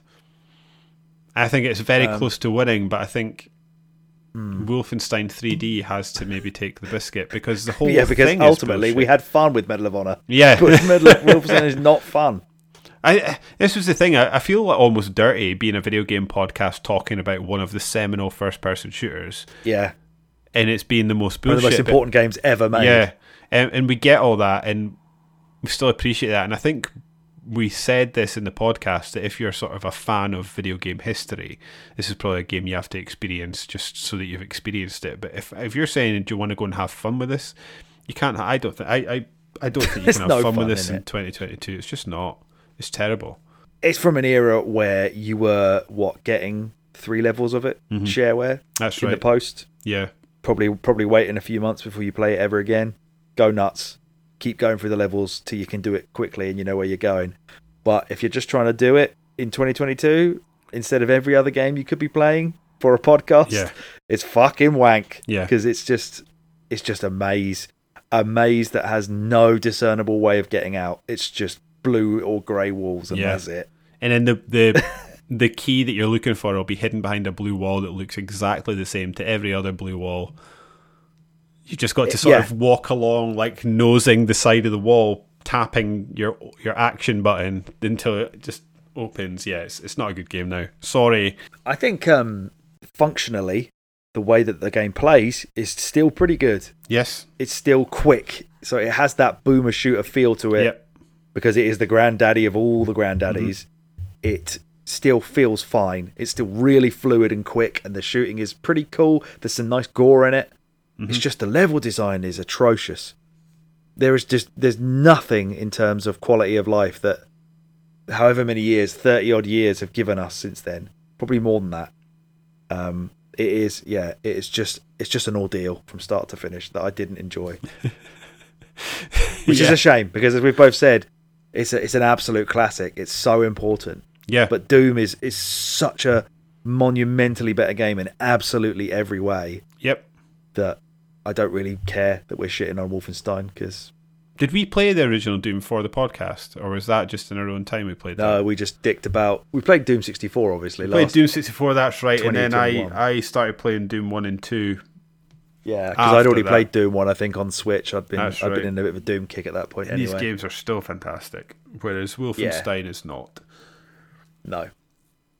So that I think that has to win. It has to win, yeah. Like it almost feels like that was a development remit. Just like how should we what should we put in all the levels? Just bullshit. Just put bullshit in them. See how people figure that out, knobs. Okay, so the winner of most bullshit of 2022 was every level of Wolfenstein 3D, uh, Medal of Honor checkpoint Yeah. number two, and Resident Evil Zero inventory. So that takes us to category number four. It is best surprise. There's not really um, an actual defining definition of what this means. Something that just surprised us. Yes, Could be a game, could be a moment, could be a feeling. But our nominees are Wario Land, Diddy Kong Racing, Legend of Zelda The Wind Waker, Dino Crisis, Symphony of the Night, Inscryption, David loving a Zelda game, Prey, Mario Land 2, and the ending of Scorn. so we both we've both got a Game Boy Mario game in here. We just got a different one, and I think it's probably just safe to say that they both just held up incredibly well. Mario Yes. Land 2, I think, is up there with the best Mario games that there are in terms of it just feels right. It doesn't feel anything like Mario Land 1, which Yeah. felt like quite different. Um, it's just a proper Mario game on the Game Boy, and Wario Land is very different to that, but it also still is an excellent little game that should not be overlooked. I think. Yeah, and so you're going to have to remind me of this, and I think this is pro- the reason. The fact that I can't remember it is probably the reason it's not going to hang and end up getting cut. But it links itself into the ma- into Super Mario World, right? The story wise, is that right? Wario Land. Yes, there's something. I'm sure there's something that happens at the end, and you realize, wait, is Wario actually the bad guy? Hmm. And I just can't remember what that is. But I remember thinking that, and I was like, oh my goodness, this is actually saying something quite meaningful here, and comparing it to other games. It might even be Mario Land 2, it links itself. Maybe that's why we played them together. Yeah, because because Wario Land is technically the full title is that it's Super Mario Land Three. Yeah. It's like a, it's sort of a Mario Land from the perspective of Wario. Does he not like do all the work and get all the money or something? Mario just comes along and nicks it or something like that. Oh yeah, that's right. Yeah, because you, you get a house at the end, don't you? Yeah, that's right. But you need to get shitloads, otherwise you get a terrible. Um... But I I agree with you. Uh, Mario Land Two. Oh, sorry, yeah, you get the you get the biggest treasure at the end, um, which is a statue of Princess Peach, and then Mario appears in a helicopter and nicks it. yeah, I knew something like that happened. Yeah, that's right. Yeah, well remembered. Um, and but I, I also want to sort of give special mention to your one. Like I remember playing this and being amazed that, that like you're right. This is a proper Mario game on a Game Boy. It's not like Super. Is it the first Super Mario Land where you're basically like a tadpole on the screen, going around beside an alien? Yeah, it's shit? pretty ugly. Yeah, Yeah, yeah, it's got like four levels or whatever it is. Um, this one has like you know really good sort of Mario Three NES style yeah, visuals. Yeah, It's got an overworld map. It's got like bosses. It's got yeah. It's just got variation in what it's doing. Whereas Mario Land just has a different background and some different music. Where this one had visually and thematically and gameplay wise distinct levels from each other. You know, yeah, when you when you're in space and you're like you can do that sort of moon jump Oh stuff. yeah, yeah. That was a great Um, game. The rabbit ears as well. Great power up. The rabbit ears. I just think Mario Land Two is a, like a yeah, wicked game. um, maybe that should have been on my list as well. I just, I, for me, the, they're they're great and they're big surprises in this. Again, well, this is a personal list, isn't it? Ultimately, but like Game Boy games are not something I, other than the Pokemon ones. Um, Game Boy had a Game Boy and uh, Tetris as well, but like. For the most part, handheld games over the years, especially throughout my childhood, just never grabbed me. So it's it's going back as an adult, playing through old Game Boy games and realizing, oh, you were missing out on these things. These were great. yeah, Which is going to be a, probably a running theme of all my games in this list, to be fair. yeah. But you know, it's quite easy to look down on stuff like that now because it's black and white. yep. You know, it's whatever, however many bits it is, probably not even eight. It's really old, so you can you can sort of look at a Game Boy game and think, well, why would I bother with that? They're also inherently more simple than even other games Yeah. at its time because of the hardware it was on. But these two are both bona fide, like proper Mario games, Mhm. and yeah, they're both excellent. But I kind of knew that Mario Land Two was great. I just this is the most I've ever appreciated it because I was forced to sort of sit and then talk about it and think about how good it is or whatever. Whereas when I was a kid, I was just like, "Yeah, this is cool. It's Mario, but it's on a Game Boy, and I could probably never complete it then." Yeah. So I don't think they either of them hang. No, um, I also think like that is a is a. I agree with you. I don't think either of them hang. Um, but it also makes me think that my number four on my list, Diddy Kong Racing, probably doesn't hang either because I knew I was going to like Diddy Kong Racing. I just I was surprised at how much I liked it. I played it. I played it on N64 as a kid. I enjoyed it.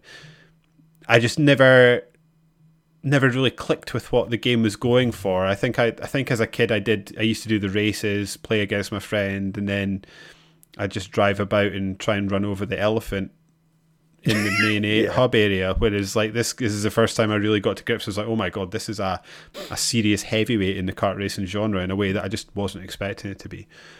Yeah, yeah. I think I probably I'd banged on about it enough that you we probably shouldn't put it as a surprise. No, It was it was more of a confirmation bias, not even Yeah. bias, but a confirmation that Alex wasn't chatting shit. he and that it is continue, he really good. continues to be able to recommend good games. The run goes on.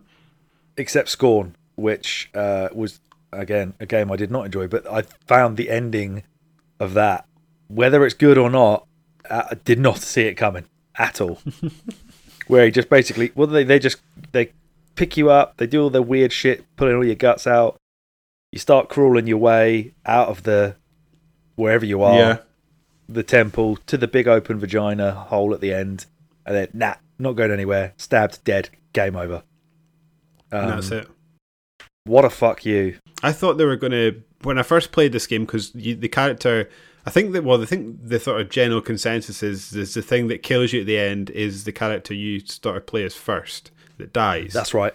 That's Um, right. I thought that what they were going to do is they were going to really run with that. So I was like, oh, if there's going to be five acts and you're going to you're going to play five different human characters and each one is Yeah. going to sort of because you start off in a similar area as well. I think to what You you, did in the first one. So I was like, oh, so I'm just continuing the work that the first person did, and I thought the game was really going to build on that, and then it just didn't, and they just No.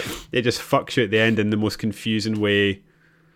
Like I don't have any idea what happened in that last like thirty minutes with the weird getting my penis Yeah. milked to get my insides chopped up by a robot to being sort of carried by my Yeah. own consciousness Yeah. in a robot. Yeah.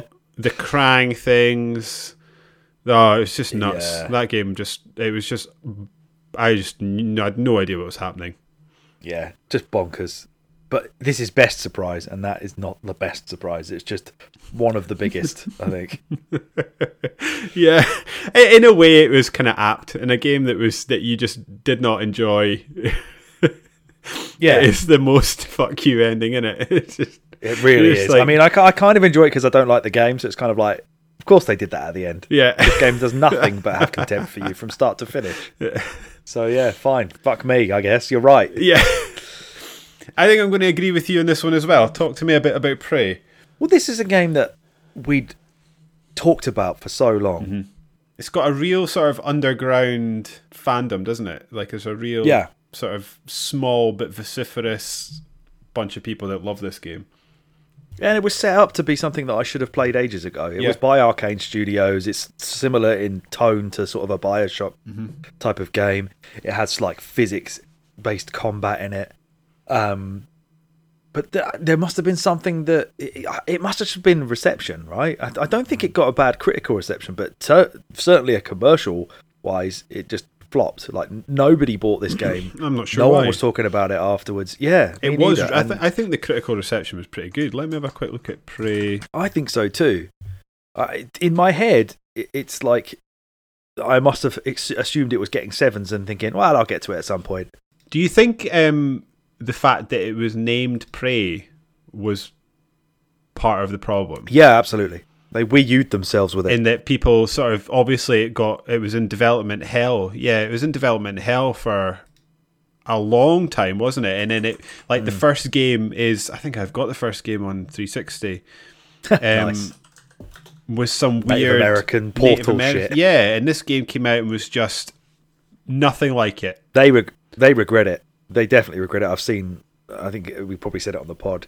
I know some of the development team or the director or whatever de- regrets that they had to use that name. They didn't want to, but It got an 8.2, 82.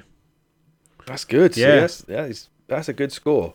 Um, and I, so i i- in terms of best surprise, is the fact that we both really quite enjoyed this Yeah. game a surprise? No, it was more again like a, a confirmation of, oh yeah, that was actually quite good.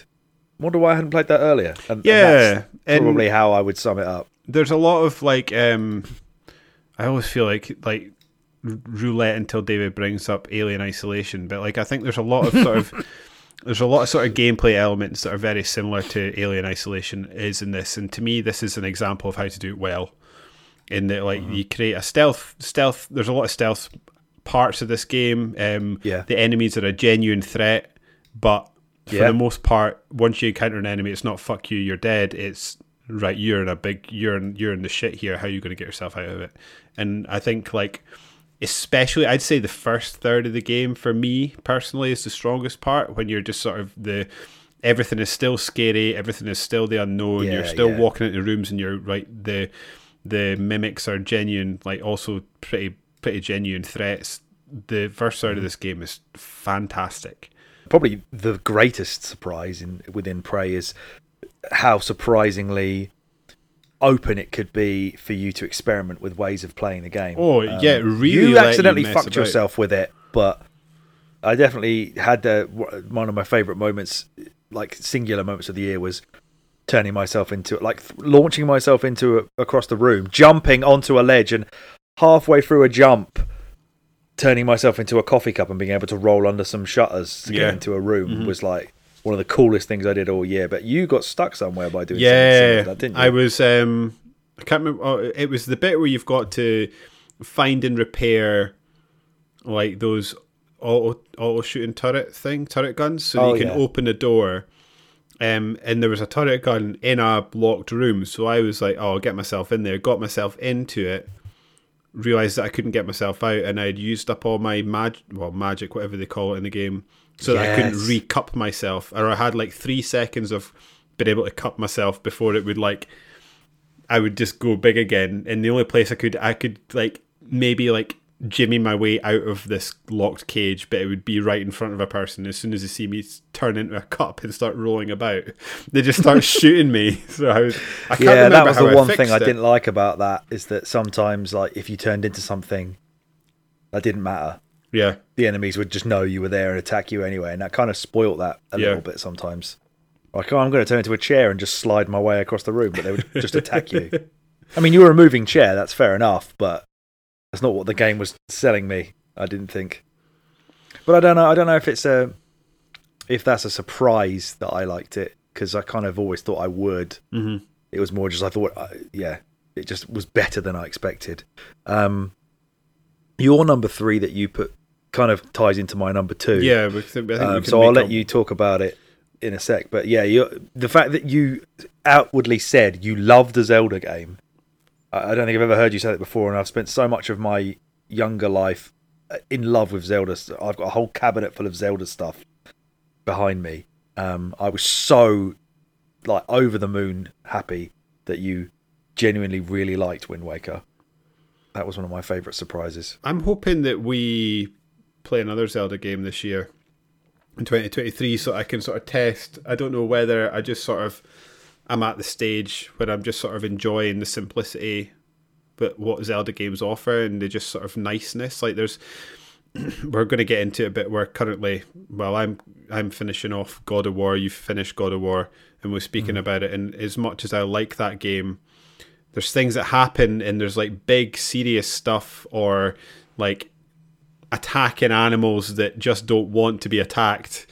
Um that I'm just finding exhausting and a bit of a drag whereas I never you never get that in a Zelda game do you? It's always just pure joy start to finish. And there mm-hmm. was something about sort of rediscovering just the fun in games that I've that I've found quite Yeah, that makes a lot of sense. rewarding because I've gone from being like I've I don't know maybe it's just because I've played a lot of them now and beginning to get fatigued but like like having loved The Last of Us as much as I did over as many years as I have um, I'm just finding that like the dark dreary always bad nine times out of ten there's a guy that's a dad that used to be a bad guy but is trying to be better Yeah, and I'm just finding Yeah. it a bit fucking exhausting now.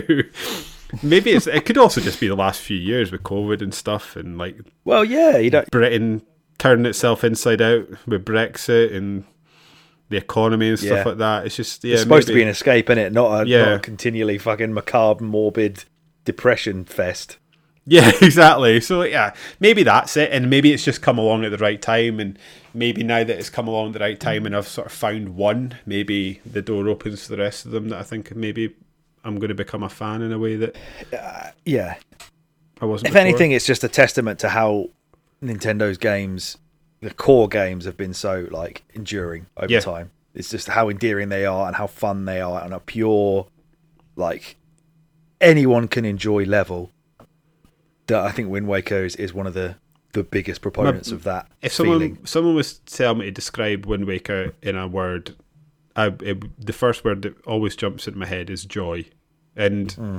I think there's something to be said for that, and I think that's that's what Nintendo when Nintendo do a lot of things wrong, but when Nintendo are at their best, that is what they do best, better than anyone else, and yeah, I think I've I've sort of I'm sort of slowly rediscovering a, a love for this that type of just pure fun in games. Um, so yeah, I think I think that's I think that's why. Um, what will we talk about next, Alex? What, we, what have we got coming up? Dino Crisis? Go yeah, go on. Dino- That's your one. That was your number two. Tell us because I, I I love Dino Crisis. Yes, and yeah, and I wonder if that's why maybe it doesn't ultimately make it. I'm also using Dino Crisis as a sort of um, proxy for the amount I've discovered that I've loved Resident Evil this year. yeah. Um, and that's probably other than actually, and I, for some reason I'd forgotten all about it. But other than one of your your your not your non game your non pod game of the year game, um, maybe that's my favorite Zel- uh, my favorite Resi ish game. But yeah, like Dino Crisis was just again it's just a fun really engaging, takes the, the Resident Evil formula and runs with it in a completely mad as a box of frogs direction and just sort of lives its best life. Like it, it knows it's crazy, it knows it's over the top, it knows it's a bit silly, but it just doesn't care. And I think I just love that about it. Yeah. Um, I th- it's not the best game I've played this year by a, by a country mile, but it's some of the sort of most endearing memories I've got of playing in pod podcasting this year's for Dino Crisis and us like watching each other play and just like laughing at like tr- us trying to like run around dinosaurs and lock them out of rooms and things like that and then the amazing voice acting was just something else Yeah. I, I wonder maybe if there's other stuff on this list it's probably a best better surprise in this because I didn't I, ultimately by the time we got to Dino Crisis we had played a couple of Resident Evil games by that point so I probably knew I was going to like it um You probably felt the same way that I guess I did when I first played this. You also like element of surprise you had with it this year is the element I had with it with five years ago, whenever it was that I first played it, thinking, surely this is gonna, this just isn't gonna feel right. Like uh, this can't be as enjoyable as an actual Resi. It'd be like you know, uh, spin-off weird dinosaur shit. But no, it, it it's it's in it's different enough, but it feels familiar for, to the Resi formula enough that I just I love it so much. Probably one of my favorite spin-offs that's ever been made. yeah It's just here's all the shit that you like about Resi, the dumb tank controls. The do they have item boxes? No, they don't really, do they? Um, but like the campy voice acting, the stupid animations, the gore, the different stupid puzzles that you have to do to get through doors. But also it has dinosaurs, and it's just, it's just it's just a genre I wish existed to a greater degree now, but Yeah. probably never will for some reason. No, no, but maybe we'll get there. I guess the the survival horror genre is making a having a bit of a renaissance thanks to the the Resident Evil remakes. Maybe we'll get there. Mm. Biggest, probably, I mean, not not best. One of the larger surprises I got in in connection to this was just how well. Dino Crisis 2 and 3 are received is at the time when they were released in comparison because they're like in my opinion they're so much worse than this game but a lot of people like them better which Yeah, think I am determined to give two a, a, a good college try, but I I can't see myself enjoying it as much as that Mm. because it's fundamentally not the same type of game. no it's changed And I like Dino Crisis because of the type of game that it is. Mhm. I, I don't need it to be faster and more action oriented. I like it because it is that way. It is a Resi original style. I think um, I think looking at other games that we've got on this list, I mean we've got another couple to talk about, but I wonder if Hmm. Dino doesn't make it, maybe we maybe we drop it. Okay. Um, I think our our number ones have to be considered strongly, and then we're Hmm. we're looking for another one really, and I just don't know if it makes the makes the cut. But I don't know. How do you what do you think about it?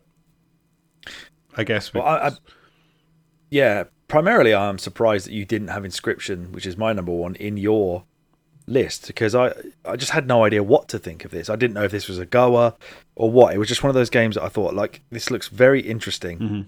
I don't know if the game's going to be fun. I don't know if it's going to be up its own arse. You know, it felt like it was one of them um, kind of Undertale sort of Yeah. things where everybody's talking about it. But is it going to land with us? Is it our kind of thing, or is it just going to be a bit of a like? Is it, are we going to be groaning like, oh god, look how clever this game thinks it is? But not only did I end up loving the game, Mm. every part of the game, the amount of actual surprises that it threw at me Yeah. as I, as I was playing is why I put it as my number one. Number one, it surprised me. It was great. Number two, just so much mad shit happens. All the all the stuff we've spoken about a few minutes ago. You know, all the meta stuff, all the weird story beats, the twists, the way the game changes, how you play it. It's um, yeah, it's nothing but surprises, really.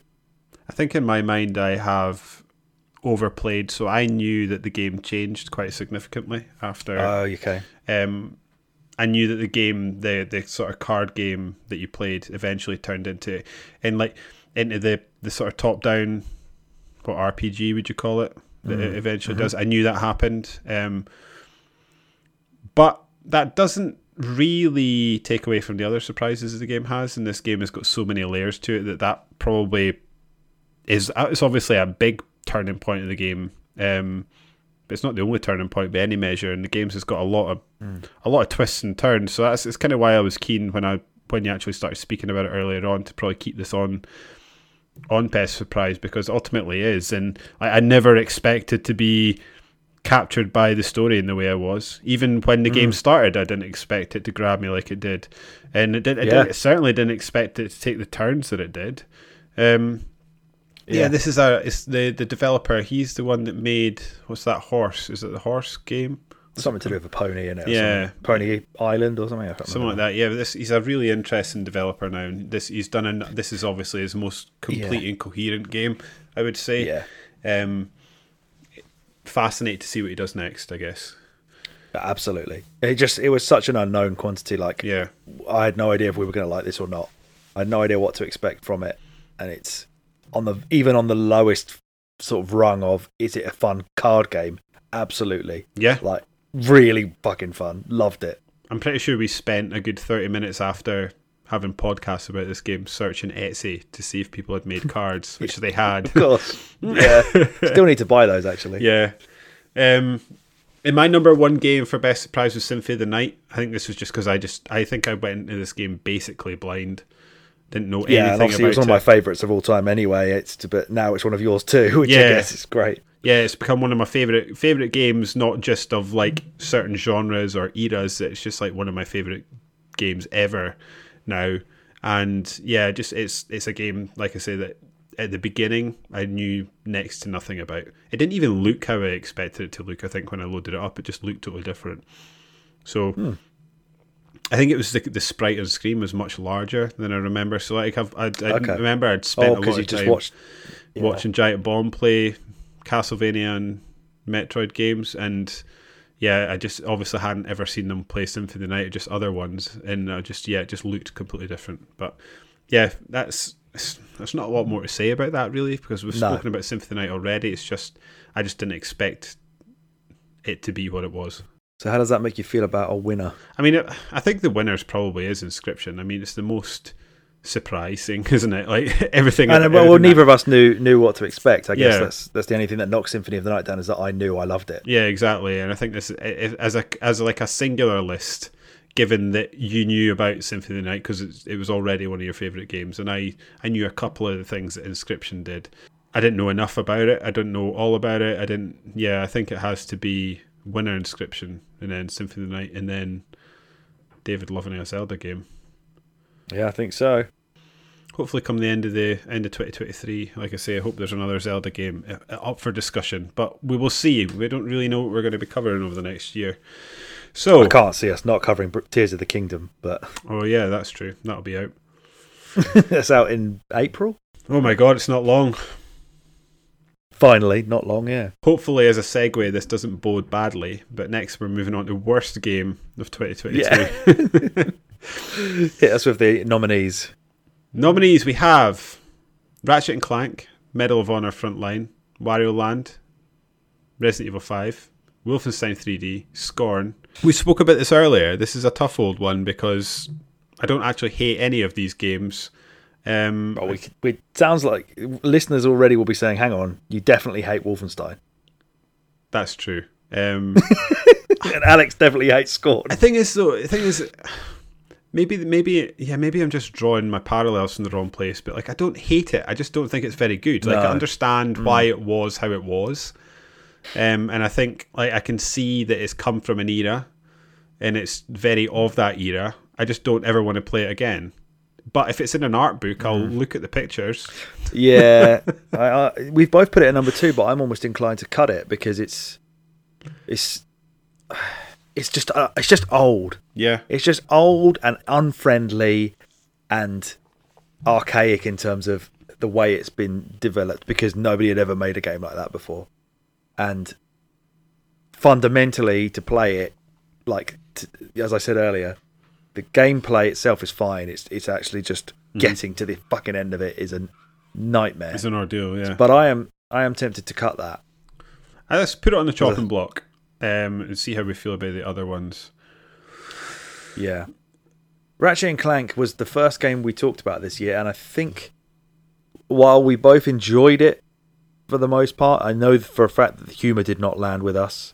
The we humor were didn't disappointed in the weapons. Yeah, I thought this was probably the worst weapons uh, that I, that I can remember playing. Like, was it the previous one for the PS4 that had like the, the, the dancing ball gun and stuff like that, like and guns that would- Yeah, and like this the, yeah, these the- just felt a lot more like actual guns. Like Yeah. a lot of shotguns, a lot of rocket launchers and stuff. yeah, um, and I just really did not enjoy the story. That what was I can't even remember what it isn't it when like um doesn't that she gets really annoyed the girl gets really annoyed at the little robot and banishes her for a little bit and then forgives her almost immediately. oh yeah, because she becomes um, is she not like she's got like a rage problem or something, or she like she can be Yeah. dangerous or something like that. Like she can yeah and the girl's got like a metal arm, and it was because of that wee robot Yeah. chopped her arm off or something like that.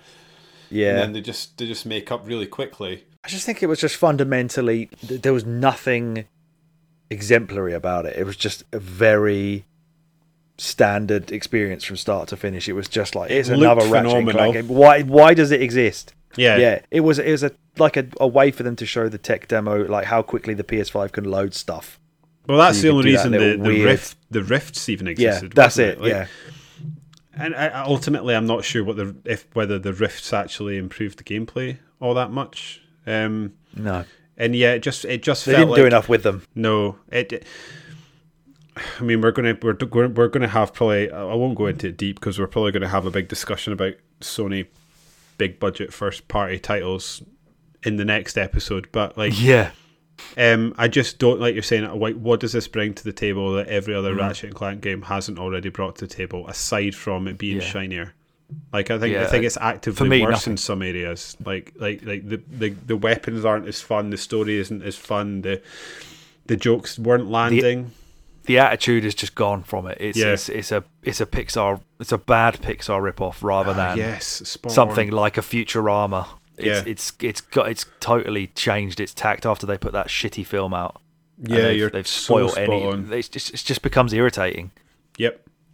Yeah, and and this is coming from people that genu like I I remember I'm sure you went through a period of playing old Ratchet and Clank games, and We put uh, we put Ratchet and Clank two as our game of whatever year it came out, That's 2000 right. or whatever. You and I loved that yes, game, and we really liked the PS4 one as well. I loved the what spurred us PS4 one. the- Loved the PS4 mm. one. I think I, I that was part of the reason. Is like I went and I went and sat and got the platinum for the PS4 one.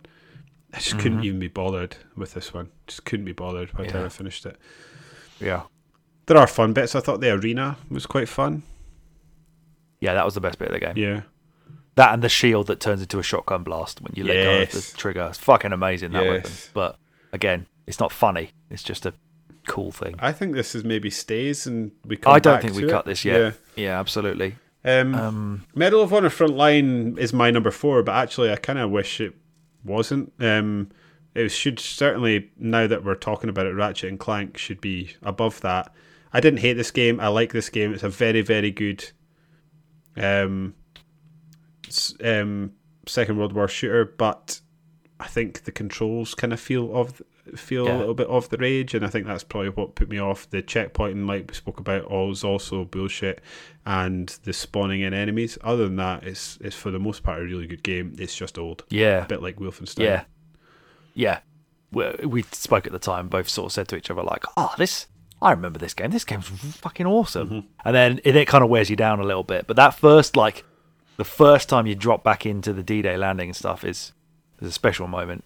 Yeah, I think both both of us really enjoyed getting back into that again. Yeah, and I think also playing it makes you realize how far storytelling in first person shooter games has come because this game basically doesn't have any. It'll tell you a little. There'll be a little bit of a blurb at the start of each level, and then you'll That's move on. right, There's yeah. basically no storytelling in game, No, but it's old. It- which is mad considering I'm pretty sure Spielberg was behind yeah, something to do with this game. yeah, yeah.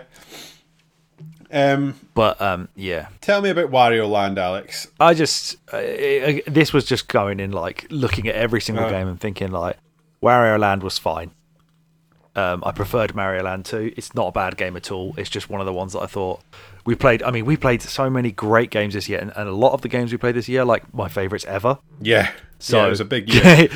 yeah, games like Symphony of the Night and and uh, Wind Waker and um, like Dino Crisis, Metroid Prime, Diddy Kong Racing. Like none of these games were going to stack up anywhere close to those. So Wario Land was just kind of like it was the one of the most forgettable for me because I've yeah, sure. and, and I think if we look at the numbers of podcast downloads, I think that episode was our least listened to ever. so we're not touching Game Boy games ever again, That's it, everybody. Even Pokemon, fuck it.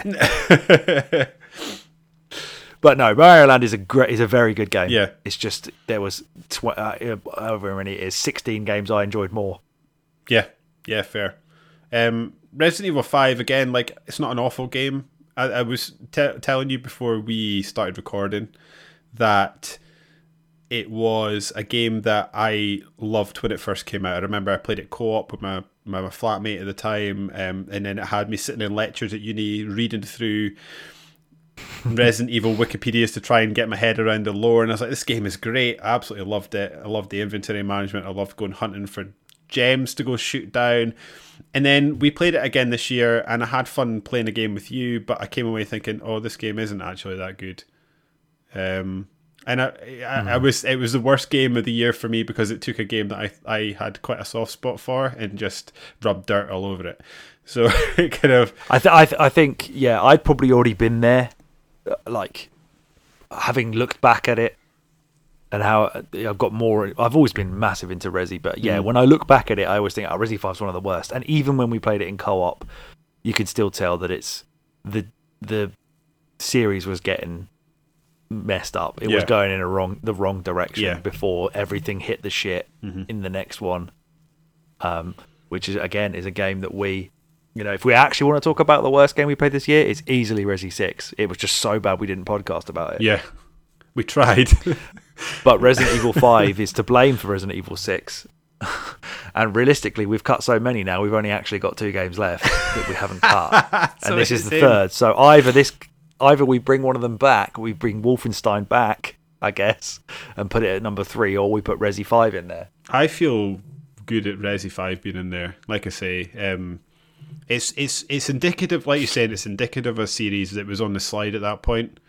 Um, it's shat all over my memory of the game. It made us play Resident Evil Six.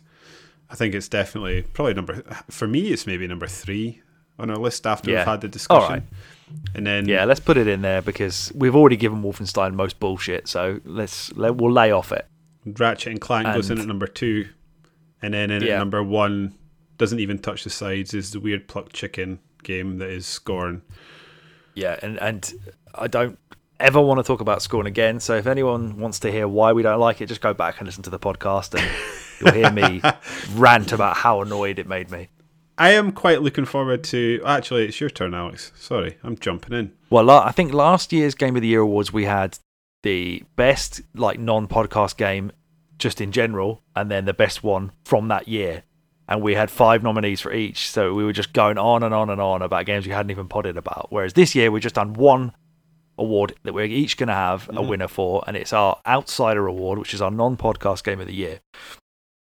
I will let uh, David run through his sort of however many he wants to talk about in a minute.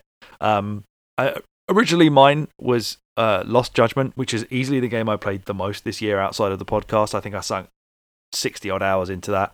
It's a 2021 game. Um, it's not by any stretch the best Yakuza game I've played, but I really didn't play that many games this year outside of the podcast or Sega Mania stuff. Yeah. So, um, Uh, the best Sega Mania game I played would be easily would be uh, Rocket Knight Adventures on the Mega Drive, and I, I really recommend anyone listening who's not played that give that a shot. Um, also, uh, Probotector or Contra um, Hard Corps, I think it is, is another incredible game. Basically, just play any Konami game on the Mega Drive. And almost all of them are incredible. um, but my winner is Onimusha Warlords, which is a, sh- a, real shame that we didn't get a chance to podcast about, and I think we just ran out of time in uh, the summer. we were like, it was like September the 30th, and we were like, we can't call this summer of Resi anymore. It's not at all summer. I think it also ran so, across like it double holidayed us. So like by the time we had finished it, it had been like a month and we hadn't podcasted about it. Yeah, like, it's, it's, so much time has passed. But we did play. This is this is the one that never was. This is like the I lost. Tell you episode. I tell you why. It's cause, it's because it was October. By the time we'd finished it, we had to do horror games. That's why we never mm. we never did it because we jumped into Luigi's Mansion. But Onimusha Warlords, I think, is pro- it has to be amongst the most underrated games. So um, good, isn't it? in existence because nobody talks about this game anymore. But it's like Samurai Resident Evil, mm. and it's just fucking brilliant. I haven't played the second or third one. I do own them. Oh no, I have. I started playing the second one, didn't I? Yeah, they're all. The second one's really good as well. But we played the the remaster of this, and again, absolutely pick that up. Yeah, it's still good. And if the tank controls is someone that puts you off older Resident Evil games, this doesn't the especially the well the what the HD or the remaster mm. version doesn't have mm. that. So no, it handles how you would expect a modern game to play, and it still feels good. Yeah, it's quite short as well, mm-hmm. so it's nice and easy to blast through. Um, really satisfying combat, cool puzzles, nice, like a really cool setting, an amazing soundtrack terrible voice acting, which you should want in a game like that for the nostalgia of it. Um, yeah, just Onimusha Warlords is fantastic. We, we had so, both of us had a really great time with yeah, it. Yeah, it was really good. Uh, it's just a shame we didn't get to talk about it for a couple of hours, but just know that we would have said nice things for the whole time. Yeah. well, what other guy? You've got a winner, but before you say that, you had quite a good list of, of stuff. You've deleted it from um, our spreadsheet, so yeah, I, I deleted it. Now, I mean, I'll, I'll I'll run through a couple. The one the one that um, it actually got me thinking. I was trying to think of the best Sega game I played this year. I'm mm-hmm. actually not sure what that is. The one that is stuck with me, and I think it's just because I like the intro music so much, is the Power Rangers fighting game. you didn't really play a lot of amazing ones, to be fair. No, um, you didn't get lumped with anything absolutely fantastic. The thing I like about this is, is it sort of scratches that little itch I've got in the back of my head, and that like the fighting game genre is a, a genre that is eternally pass me by for some reason, and it, like must be one of the few we've not touched on. Yeah, there's well. there's the odd game that I've played over the years. Like obviously, like I'd had my time with Street Fighter Two Turbo, and then there was yeah, Killer yeah. Instinct on the Super Nintendo. I think I played a little bit. That's um, so hard. That there but like yeah for the most part like fighting games i know nothing about it i don't understand the intricacies of it i don't understand like what makes people good like the kind of things that i should be thinking about i basically just jump and kick that's all i do um and this game when i played it just sort of struck me as sort of baby's first fighting game and it's like it's really easy it's, it's easy to pick up and you smashed through it absolutely nailed through it didn't i um so yeah that yeah. was just a fun game and i think it's like one of my one of one of my sort of top. There's plenty tops because that's such a good uh, sort of sound chip that the Mega Drive has got. But like, it is a great sort of chip tune version of the actual theme tune. Oh yeah, that TV show.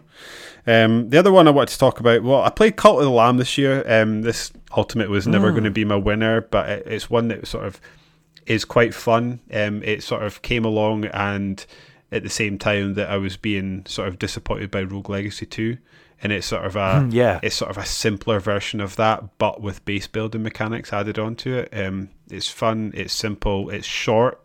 Um, I think if it had been any longer, it wouldn't have been that fun. But yeah, it's it's challenging, it's cutesy. Um, yeah, it's just a fun game for what it is, but it's not going to live long in the memory. I finished playing it, was glad it was over, and then moved on with life and haven't really thought about it again until now.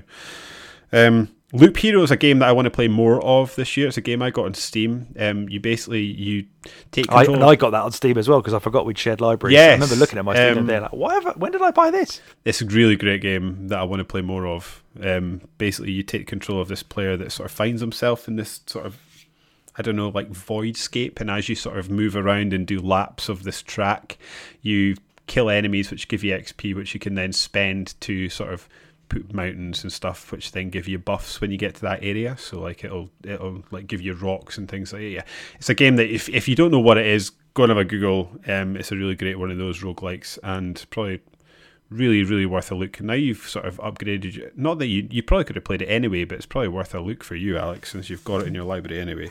Speaking of um, worth a look and games that you maybe haven't played a lot of. I um, finally succumbed today and went on Game Pass and installed Vampire Survivors and saw you were listed as somebody who's playing it or has played it. Yeah. You've not said anything to me about it. Um, is it shit? Or have you just not sank enough time into to be uh, in love with it like everybody in the world? Apparently, I I play it when I'm listening to a podcast and I want something to do with my fingers while I'm listening to a podcast. If nothing else is going on in mm. my life, I think I've probably put about twelve hours into the Steam version. Oh wow! Yeah, I've put quite a bit into it. Um, it's really simple and it's it's one of these games that people are raving about, but I mean, I I don't have the reverence for it that other people have for mm. it. It's just a game that you sort of walk around and did you ever did you ever get caught up um, in discussions when um, clickers became a thing for a hot minute in video game industry, in which is basically a game that plays itself. It's like the Call of Duty leveling system, but without any of the gameplay attached. It's just pure leveling. Yeah, uh, that whole thing just sort of passed me by. Yeah, yeah I remember that was a thing it, for a while because they did it on Giant Bomb. They used yeah. to love a game like that, didn't they? What was the one they always used to go on about? Don't remember now. Don't remember. But like Jeff will still randomly talk about some sort of like Easy's weed farm or some sort of rapper will bring out one. Yeah. where you just all about weed and yeah, like it, it, seems to me like that with a bit of gameplay added on to it. Like you, are literally mm-hmm. just using the movement keys and moving around and walking into stuff. Um, it's fine. I don't. I mm. think it's fun. I felt like I've obviously played it quite a lot. Um, I just I don't I don't know if I quite get why people love it as much as they do. I think someone's going to have to explain it to me. Maybe KDB because I've heard him waxing lyrical about it. Maybe he'll have to explain. I saw it was just you and him on my Xbox list of yeah. friends that, that had played it. So I was like, yeah, I need to chat to these lads about it. Uh, that's kind of how I expected I would feel about yeah. it. I would start and go, okay, yeah, I don't I don't get why this is the greatest thing since sliced bread, but no. it's fun. Yeah. Um, but my winner is Weird West which I think is an absolutely wonderful game. So it is like a classic top sort of topish down, offset top down. What do you call that? Um, asymmetrical view? Isometric. Isometric, that's the one. Asymmetrical, mm. you idiot. Speaking of asymmetrical, I, I, really want to play Evil Dead the game, and I don't know if you do. Yes, but. yes, because that is yes. I want to play that. I think maybe we should Good. add that to our list. Wait, wait till that's gone cheap, and we'll we'll get on it. We were talking about Vampire Survivors there. Um, another game actually is probably worth a mention that I've fallen down a deep rabbit hole of is anyone's looking for a game to play while they go to the toilet. Marvel Snap is surprisingly. Oh, see, I was hoping you wouldn't like this because I almost downloaded it the other day because everyone seems to think it's it like actually an amazing phone good. game. I haven't played a phone game for ages, and if a man knows vid- uh, phone games, it is you. Old Mobile Mondays man. Old Mobile here. Mondays, yeah. If people are looking for a gateway drug into CCG collectible card games, this is um, this is the one. It is really really simple, easy to pick up. Within five minutes, you know exactly what you're doing, and then ten hours later, you'll find that you're actually sitting googling how to make the best of the sort of cards that you've unlocked and make the best deck that you can to like do certain things. So whether you're wanting to like have a destructive deck or whether you're wanting to have cards that build on top of each other, or yeah, it's it's it's give it a go, mate. It's good. Um, okay. It it for some reason, it's unless I'm missing something, it lacks the ability to play your friends again, though. So oh. I don't know why they've done that. Hopefully they'll add it. But yeah, collecting the cards is really fun, and I've actually just gone and bought the season pass for it today. So I am that mug. Well, that you alluded to it there, but if we, if we were doing a worst game of the year, non-pod, um, Resident Evil Re:Verse would be a very strong contender for that. I, Speaking of games uh, you can't play with your fucking friends. Oh my god, yeah, okay. Maybe we've got a maybe we've got a Friday night games night and we can stream and Nah, I don't want to play that game ever again. Never nah. No. I want nah. to talk about Weird West though. Yes, like yes, a, you should. An isometric game, and the sort of wrinkle to this is it's sort of a classic top-down PC RPG, but the wrinkle to this is that or what I find interesting. Apparently, Weird West is a is a genre that I've just been unaware of. But um, yeah, the, so the setting in the West. But the thing is about this game, it's one of these games where you can you you play as I think it's five different characters, but once your sort of story ends with the first character, you pick up as a different character, but the world is is current. So you could go to the town that your previous character, if they survived, is living their life and speak to them.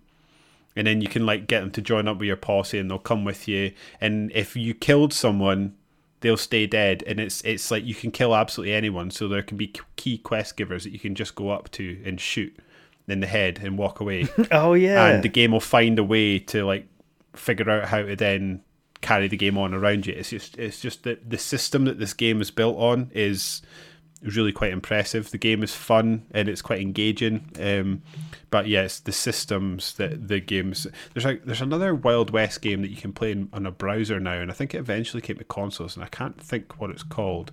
But basically, you were a kid, and I think your does your dad get killed or your son gets killed, and basically you got to go off and try and figure out who the murderer was, and you got to go and kill him but you can kill everyone in the game if you want. The game just sort of rolls with it as you go, and yeah, that's a really cool game.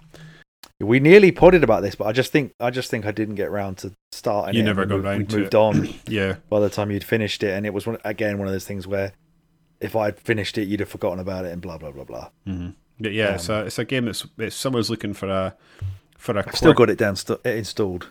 If you're ever looking for a quirky game to play, I think I'd I'd recommend you pick that up. So that's David's winner. Very brief little interlude, um, an update on for David really on my uh, JRPG randomization Oh yeah, let's have uh, it. mission. Uh, Grandia is, is is lovely. I'm Oh, having a it? lovely time. Are you going to stick yeah. with it? Yeah, Yeah. yeah, yeah, It's a Switch, so I can play it on the toilet and in bed and stuff. Um, but it's just you want to talk about games that are like full of joy and adventure. That is that is absolutely. Mm-hmm. What's the it. Story so like? Is it one that I could get? into? fucking dumb. I don't know. How much if is you- it? if you can, if you can get, I can't remember because this is the HD collection, so it comes with Grandia Two, which is like a like a way darker Dreamcast one that's got full 3D. This is like a Saturn one, PlayStation as well. Um, it's very.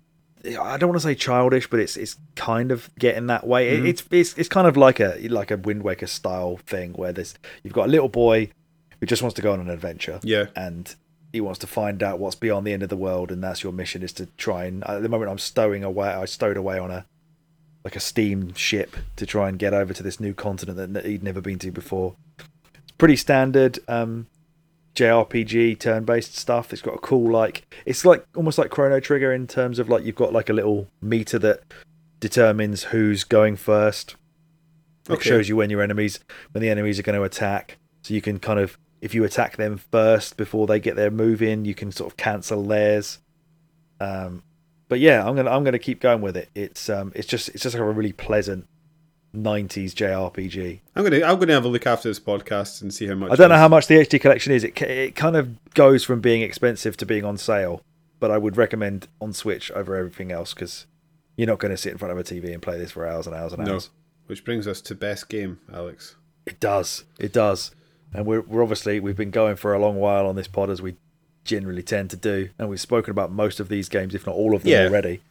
So we just need to, let's get the, let's get the nominees out of the way, which I believe is you. So we've got Super Metroid, Dino Crisis, Inscryption, Diddy Kong Racing, Metroid Prime, Wind Waker, and Symphony of the Night. There's a behind the, behind the curtain peek for the listeners. We actually did rank every game we played this year. Oh, did we? Individually. Oh, shit. So I don't know if you've actually stuck by yours, com- but I just basically copied and pasted the top oh, five. have it. Mine's going to be nothing like it, I bet you. You had Luigi's Mansion in there, but you don't have that anymore. I think I. What have you put in there instead? I- You've moved Inscryption up. You you've moved Inscryption up above Luigi's Mansion. That's it. I think I just felt Inscryption maybe had a bit more to offer. Whereas Luigi's Mansion was quite simple. I I put a lot of stake in Super Metroid. Uh, talking about you know in in this awards ceremony, but as it's not, yeah, it's not been shared by both of us. I've already spoken about why it's a classic. Everybody who Mhm. everybody listening to this should know what it is. Um, I will cut that now, but it's yeah, it's it's one of my favorites. It's one of my favorites of all time. I guess but I can got to see do. how it's it's very much a SNES game. So if you're not, you know, if you're looking Yeah. for a game in 2022 that's going to feel, going to give you a wow factor, that's going to knock your socks off. Super Metroid probably isn't that. It's just an incredibly well made SNES game. Yeah. I think we've probably got to cut Dino Crisis as well, then, don't we? For this, for, I mean, this is a, this is a, I mean, technically, technic from a technical perspective, is it one of the best games? Probably not. This is again just my sort of what's that game that we played? We must have been in twenty twenty one, the JRPG. Oh, this, yeah, that was um, Parasite Eve. that was our this best is. I think Dino Crisis yeah. is maybe my Parasite Eve of the year. Yeah, I, was- I was thinking that. Yeah, So yeah, I think was- I'm happy to cut that. It's been mentioned in the best game list, and that's it. I don't know why I put Metroid Prime above Diddy Kong Racing, so I'm gonna gonna Retrospectively, fix fix that. I'm gonna fix that now and cut Metroid Prime because Okay. Metroid Prime. I think that Metroid Prime probably just has you know it has way more to it. It's a yeah. it's um it's a well, it's not a classic, but it's it is a classic. But it's It is. It's one of it's it's. it's if you remove that end boss, it's one of my favorite games right up to that moment. yeah Uh, what is the uh, Ridley? That fight with Ridley. If it had finished there, I think it Yeah. might be on my list. yeah Which seems harsh. yeah that's fair. It's yeah it's just an incredible world that's so so good to explore. Even though there are points in it where it just becomes a little bit too long-winded with the backtracking. there and a lot. Yeah, yeah. That's true. That's true. Whereas Diddy Kong Racing is just, yeah, I love it so much. I thought Inscryption would be in your top five. Yeah, I'm surprised it wasn't, but it's coming up against like all time favorites Mm-hmm. and, and having only had one play this year, I don't know if it's had enough time to sink its way into me for me to say I prefer this to three games that I've loved for decades. Yeah. Let's That's a that's a tough ask. let's cut it. But Inscryption is I don't even know is it a 2021 game? I can't remember, remember when it came out. It's it's the one of the best games of whenever it whatever year it came out. Mm. And if you've not played it, if you're listening to this, I don't know why because you should have listened to all of our podcasts and then Exactly. played all the games. That's the point. But it's fucking it's incredible. It's just it's yeah. We've said enough about it. You should be playing it. And that leaves three games that Yes. I believe we have in order already. Yeah, we've we've basically agreed. Diddy Kong Racing is We have. third. Yeah. which I think is well earned. That is, like I say, it's it's, it's quite simple, I guess. Um, but it just does everything. It, everything it does, it does. It does almost flawlessly, and I think it deserves to be in this list. And, and in terms of memories, this is some of my favourite memories of gaming over the last year. Um, And ever for me. yeah, it's just such a such a great great game. Wind Waker number two. Yeah, Wind Waker. I'm I'm very surprised you've got it that high. Again, that's my best surprise of the year is that David really really likes Zelda, and I can't. I, I'm like nervous now that you want to play a Zelda this year, and we're going to play one that you don't like, and it's all going to come mm-hmm. crashing down again. yeah, I just think you know like, this game has gone through such an interesting journey over the years. I mean, like we spoke about it in our pod, but like the how resistant people were to the art style and how great actually the art style is. yeah, yeah. Um, yeah, I- think I just I love just about everything about this game. I love the nods to the other Zelda games. I enjoy. I just love. Mm-hmm. I think again to bring back Sea of Thieves, like I just love exploring the seas in a what feels like Yeah. a sort of open world. Like it's great, and it's just it's just the sense of discovery that this game creates is just second to none. Really, um, didn't much like the little beaky boy. What's he called again? He was a bit of an arsehole. Um, The prince lad. You basically do it. You do Uh, everything for him while he lies in bed Ru- hugging hugging Ruto? a ball. something like that. He's, Yeah, a, he's a bit of a dick. yeah, yeah. He sucks. Bit ungrateful. But Yeah, he seems happy at the end. yeah, He's got, he's got, you know, he's got, got a lot on his shoulders. He's got the weight of the world on his shoulders in the next few years. He's, uh, yeah. Does he rear his head some- he's got again? some growing up back? to do. Oh no, I just mean he's like the prince, isn't he? So oh yeah, he's he's got uh, got some shit to deal with. got some important things to be doing when he grows up to be a big lad. Yeah, didn't even help. He can't just be a postman anymore. No, I tell you what, mini games of of all the mini games, sorting the post is up there. That is up there. That is for sure. That's a great game. Even better with a with a Wii remote if you could have done it that way. Oh, I've missed out. Be like a light gun game. He, Well, it's not on the Wii, and it's not on the Wii. you almost you liked that so much No. you even tried to be a postman at one point. I know. That's that was what inspired me. I thought I'm so good at this. This is Yeah. gonna be a doddle. Unfortunately, none of the postmen had wings, so I was really disappointed. there was there was no dragons living on your. I didn't get to sit under a dragon's asshole. No, I didn't. That was the that was the yeah. This is just a, oh everything that paints out a postman's job to be was just a lie. It's just a lie. You just can't you can't trust it. They've got no idea. If you're going to be a vampire, though, Alex, might be quite similar to Castlevania Symphony of the Night. I would guess. I would hope so.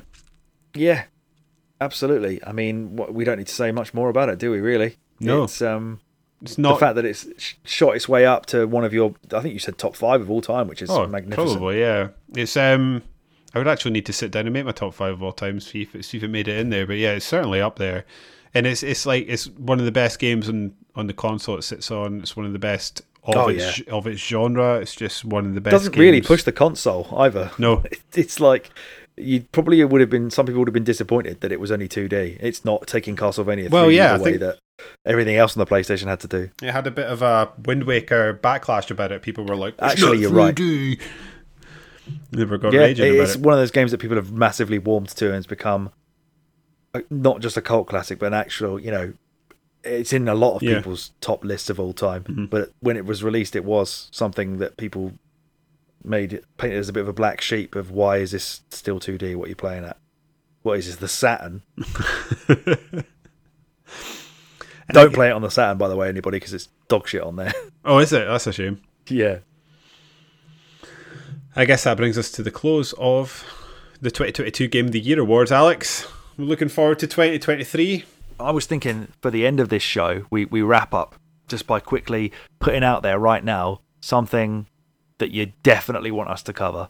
Because my answer to that, I think I've mentioned this to you before, is I really want us to play Mario, uh, Super Mario RPG Okay. on the SNES. Because I've never played it, and you want to get into JRPGs, and I this do. feels like a really good gateway to play like the A Mario. gateway one. drug. Yeah. Trust Mario. He's a gateway mushroom, so to speak, of getting into JRPGs. That is my game that I desperately want us to play this year. I think I did have one more, but I can't remember what it is. But I'll let you go before that if I try and think what it is. Oh, fuck it. Enslaved Odyssey to the West. There we go. That's the one. It's locked. Saying It's locked. I've been trying to get that game in the pod since before this was a podcast. Been banging on about. I- I'm actually interested to see how this is aged because I've not played it since I played it on 360. So it could have gone downhill, but I remember it being very, very good. It's Andy Serkis, isn't it? Yes. Did he do the mocap? Yeah, he did. He did the mocap. Yeah. It was um, it was a Legacy of Kain I wanted to try as well, but I don't know if that's. Did you? I just saw that. I just saw that in a documentary recently. Yeah, it's probably another thing that jogged my memory of wanting to play it. Might have been I don't know gamers or something. Gamers. But yeah, so locked in. What have we got? Super Mario RPG and Enslaved Odyssey to the West. I'm looking forward Yeah. to this. Yeah, that's going to be great. Yeah, Especially because, like, I think even the even the main character, the Andy Serkis lad in Enslaved, looks a bit like because it's Unreal Engine on the Xbox 360. He looks a bit like if Marcus Fenix had sex with a chimpanzee. That's what would come out. yeah. And I guess that's it. That brings us to the close. Oh no, I suppose we better do a, a little bit of a rundown. Do you want to give us a rundown of our winners? To run through the winners of this year's awards, the best story, the winner was Inscryption, with Firewatch and Prey in the two and three slot. Best gameplay was Symphony of the Night, followed by Diddy Kong Racing and Elden Ring.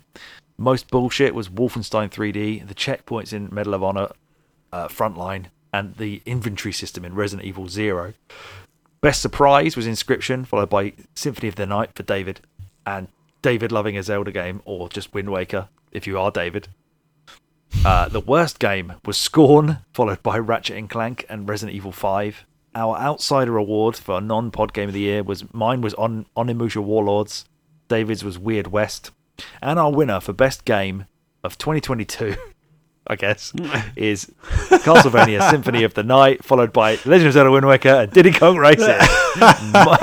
Topical. We are on the the cusp of the zeitgeist of modern gaming with that. We are. What was our best game of last? know. What was our winner of last year for best game? Best game was Super Mario World, followed by Resident Evil Village and Death's Door. Okay, at least we're a bit more. How the fuck did Resident Evil Village get in there? that is mental. Death's Door. Oh yeah. Death's Door is great. God, best pod game was non-pod game was fucking Apex, Legends. I put Lost Judgment last year. Why did I even talk about it this still going. maybe you just year? started Jesus playing Christ. Yeah, it. Maybe, it, maybe it, um, I think that's what it was. Yeah. Which, yes, brings us to the end of episode 50 of the Resurrected or Winner Is You podcast. If you want to check out what we've been doing, you can give us a follow on Twitter, which is at Winner Is You. That's right, isn't it? Yeah, that's correct. You can send us an email. Pod.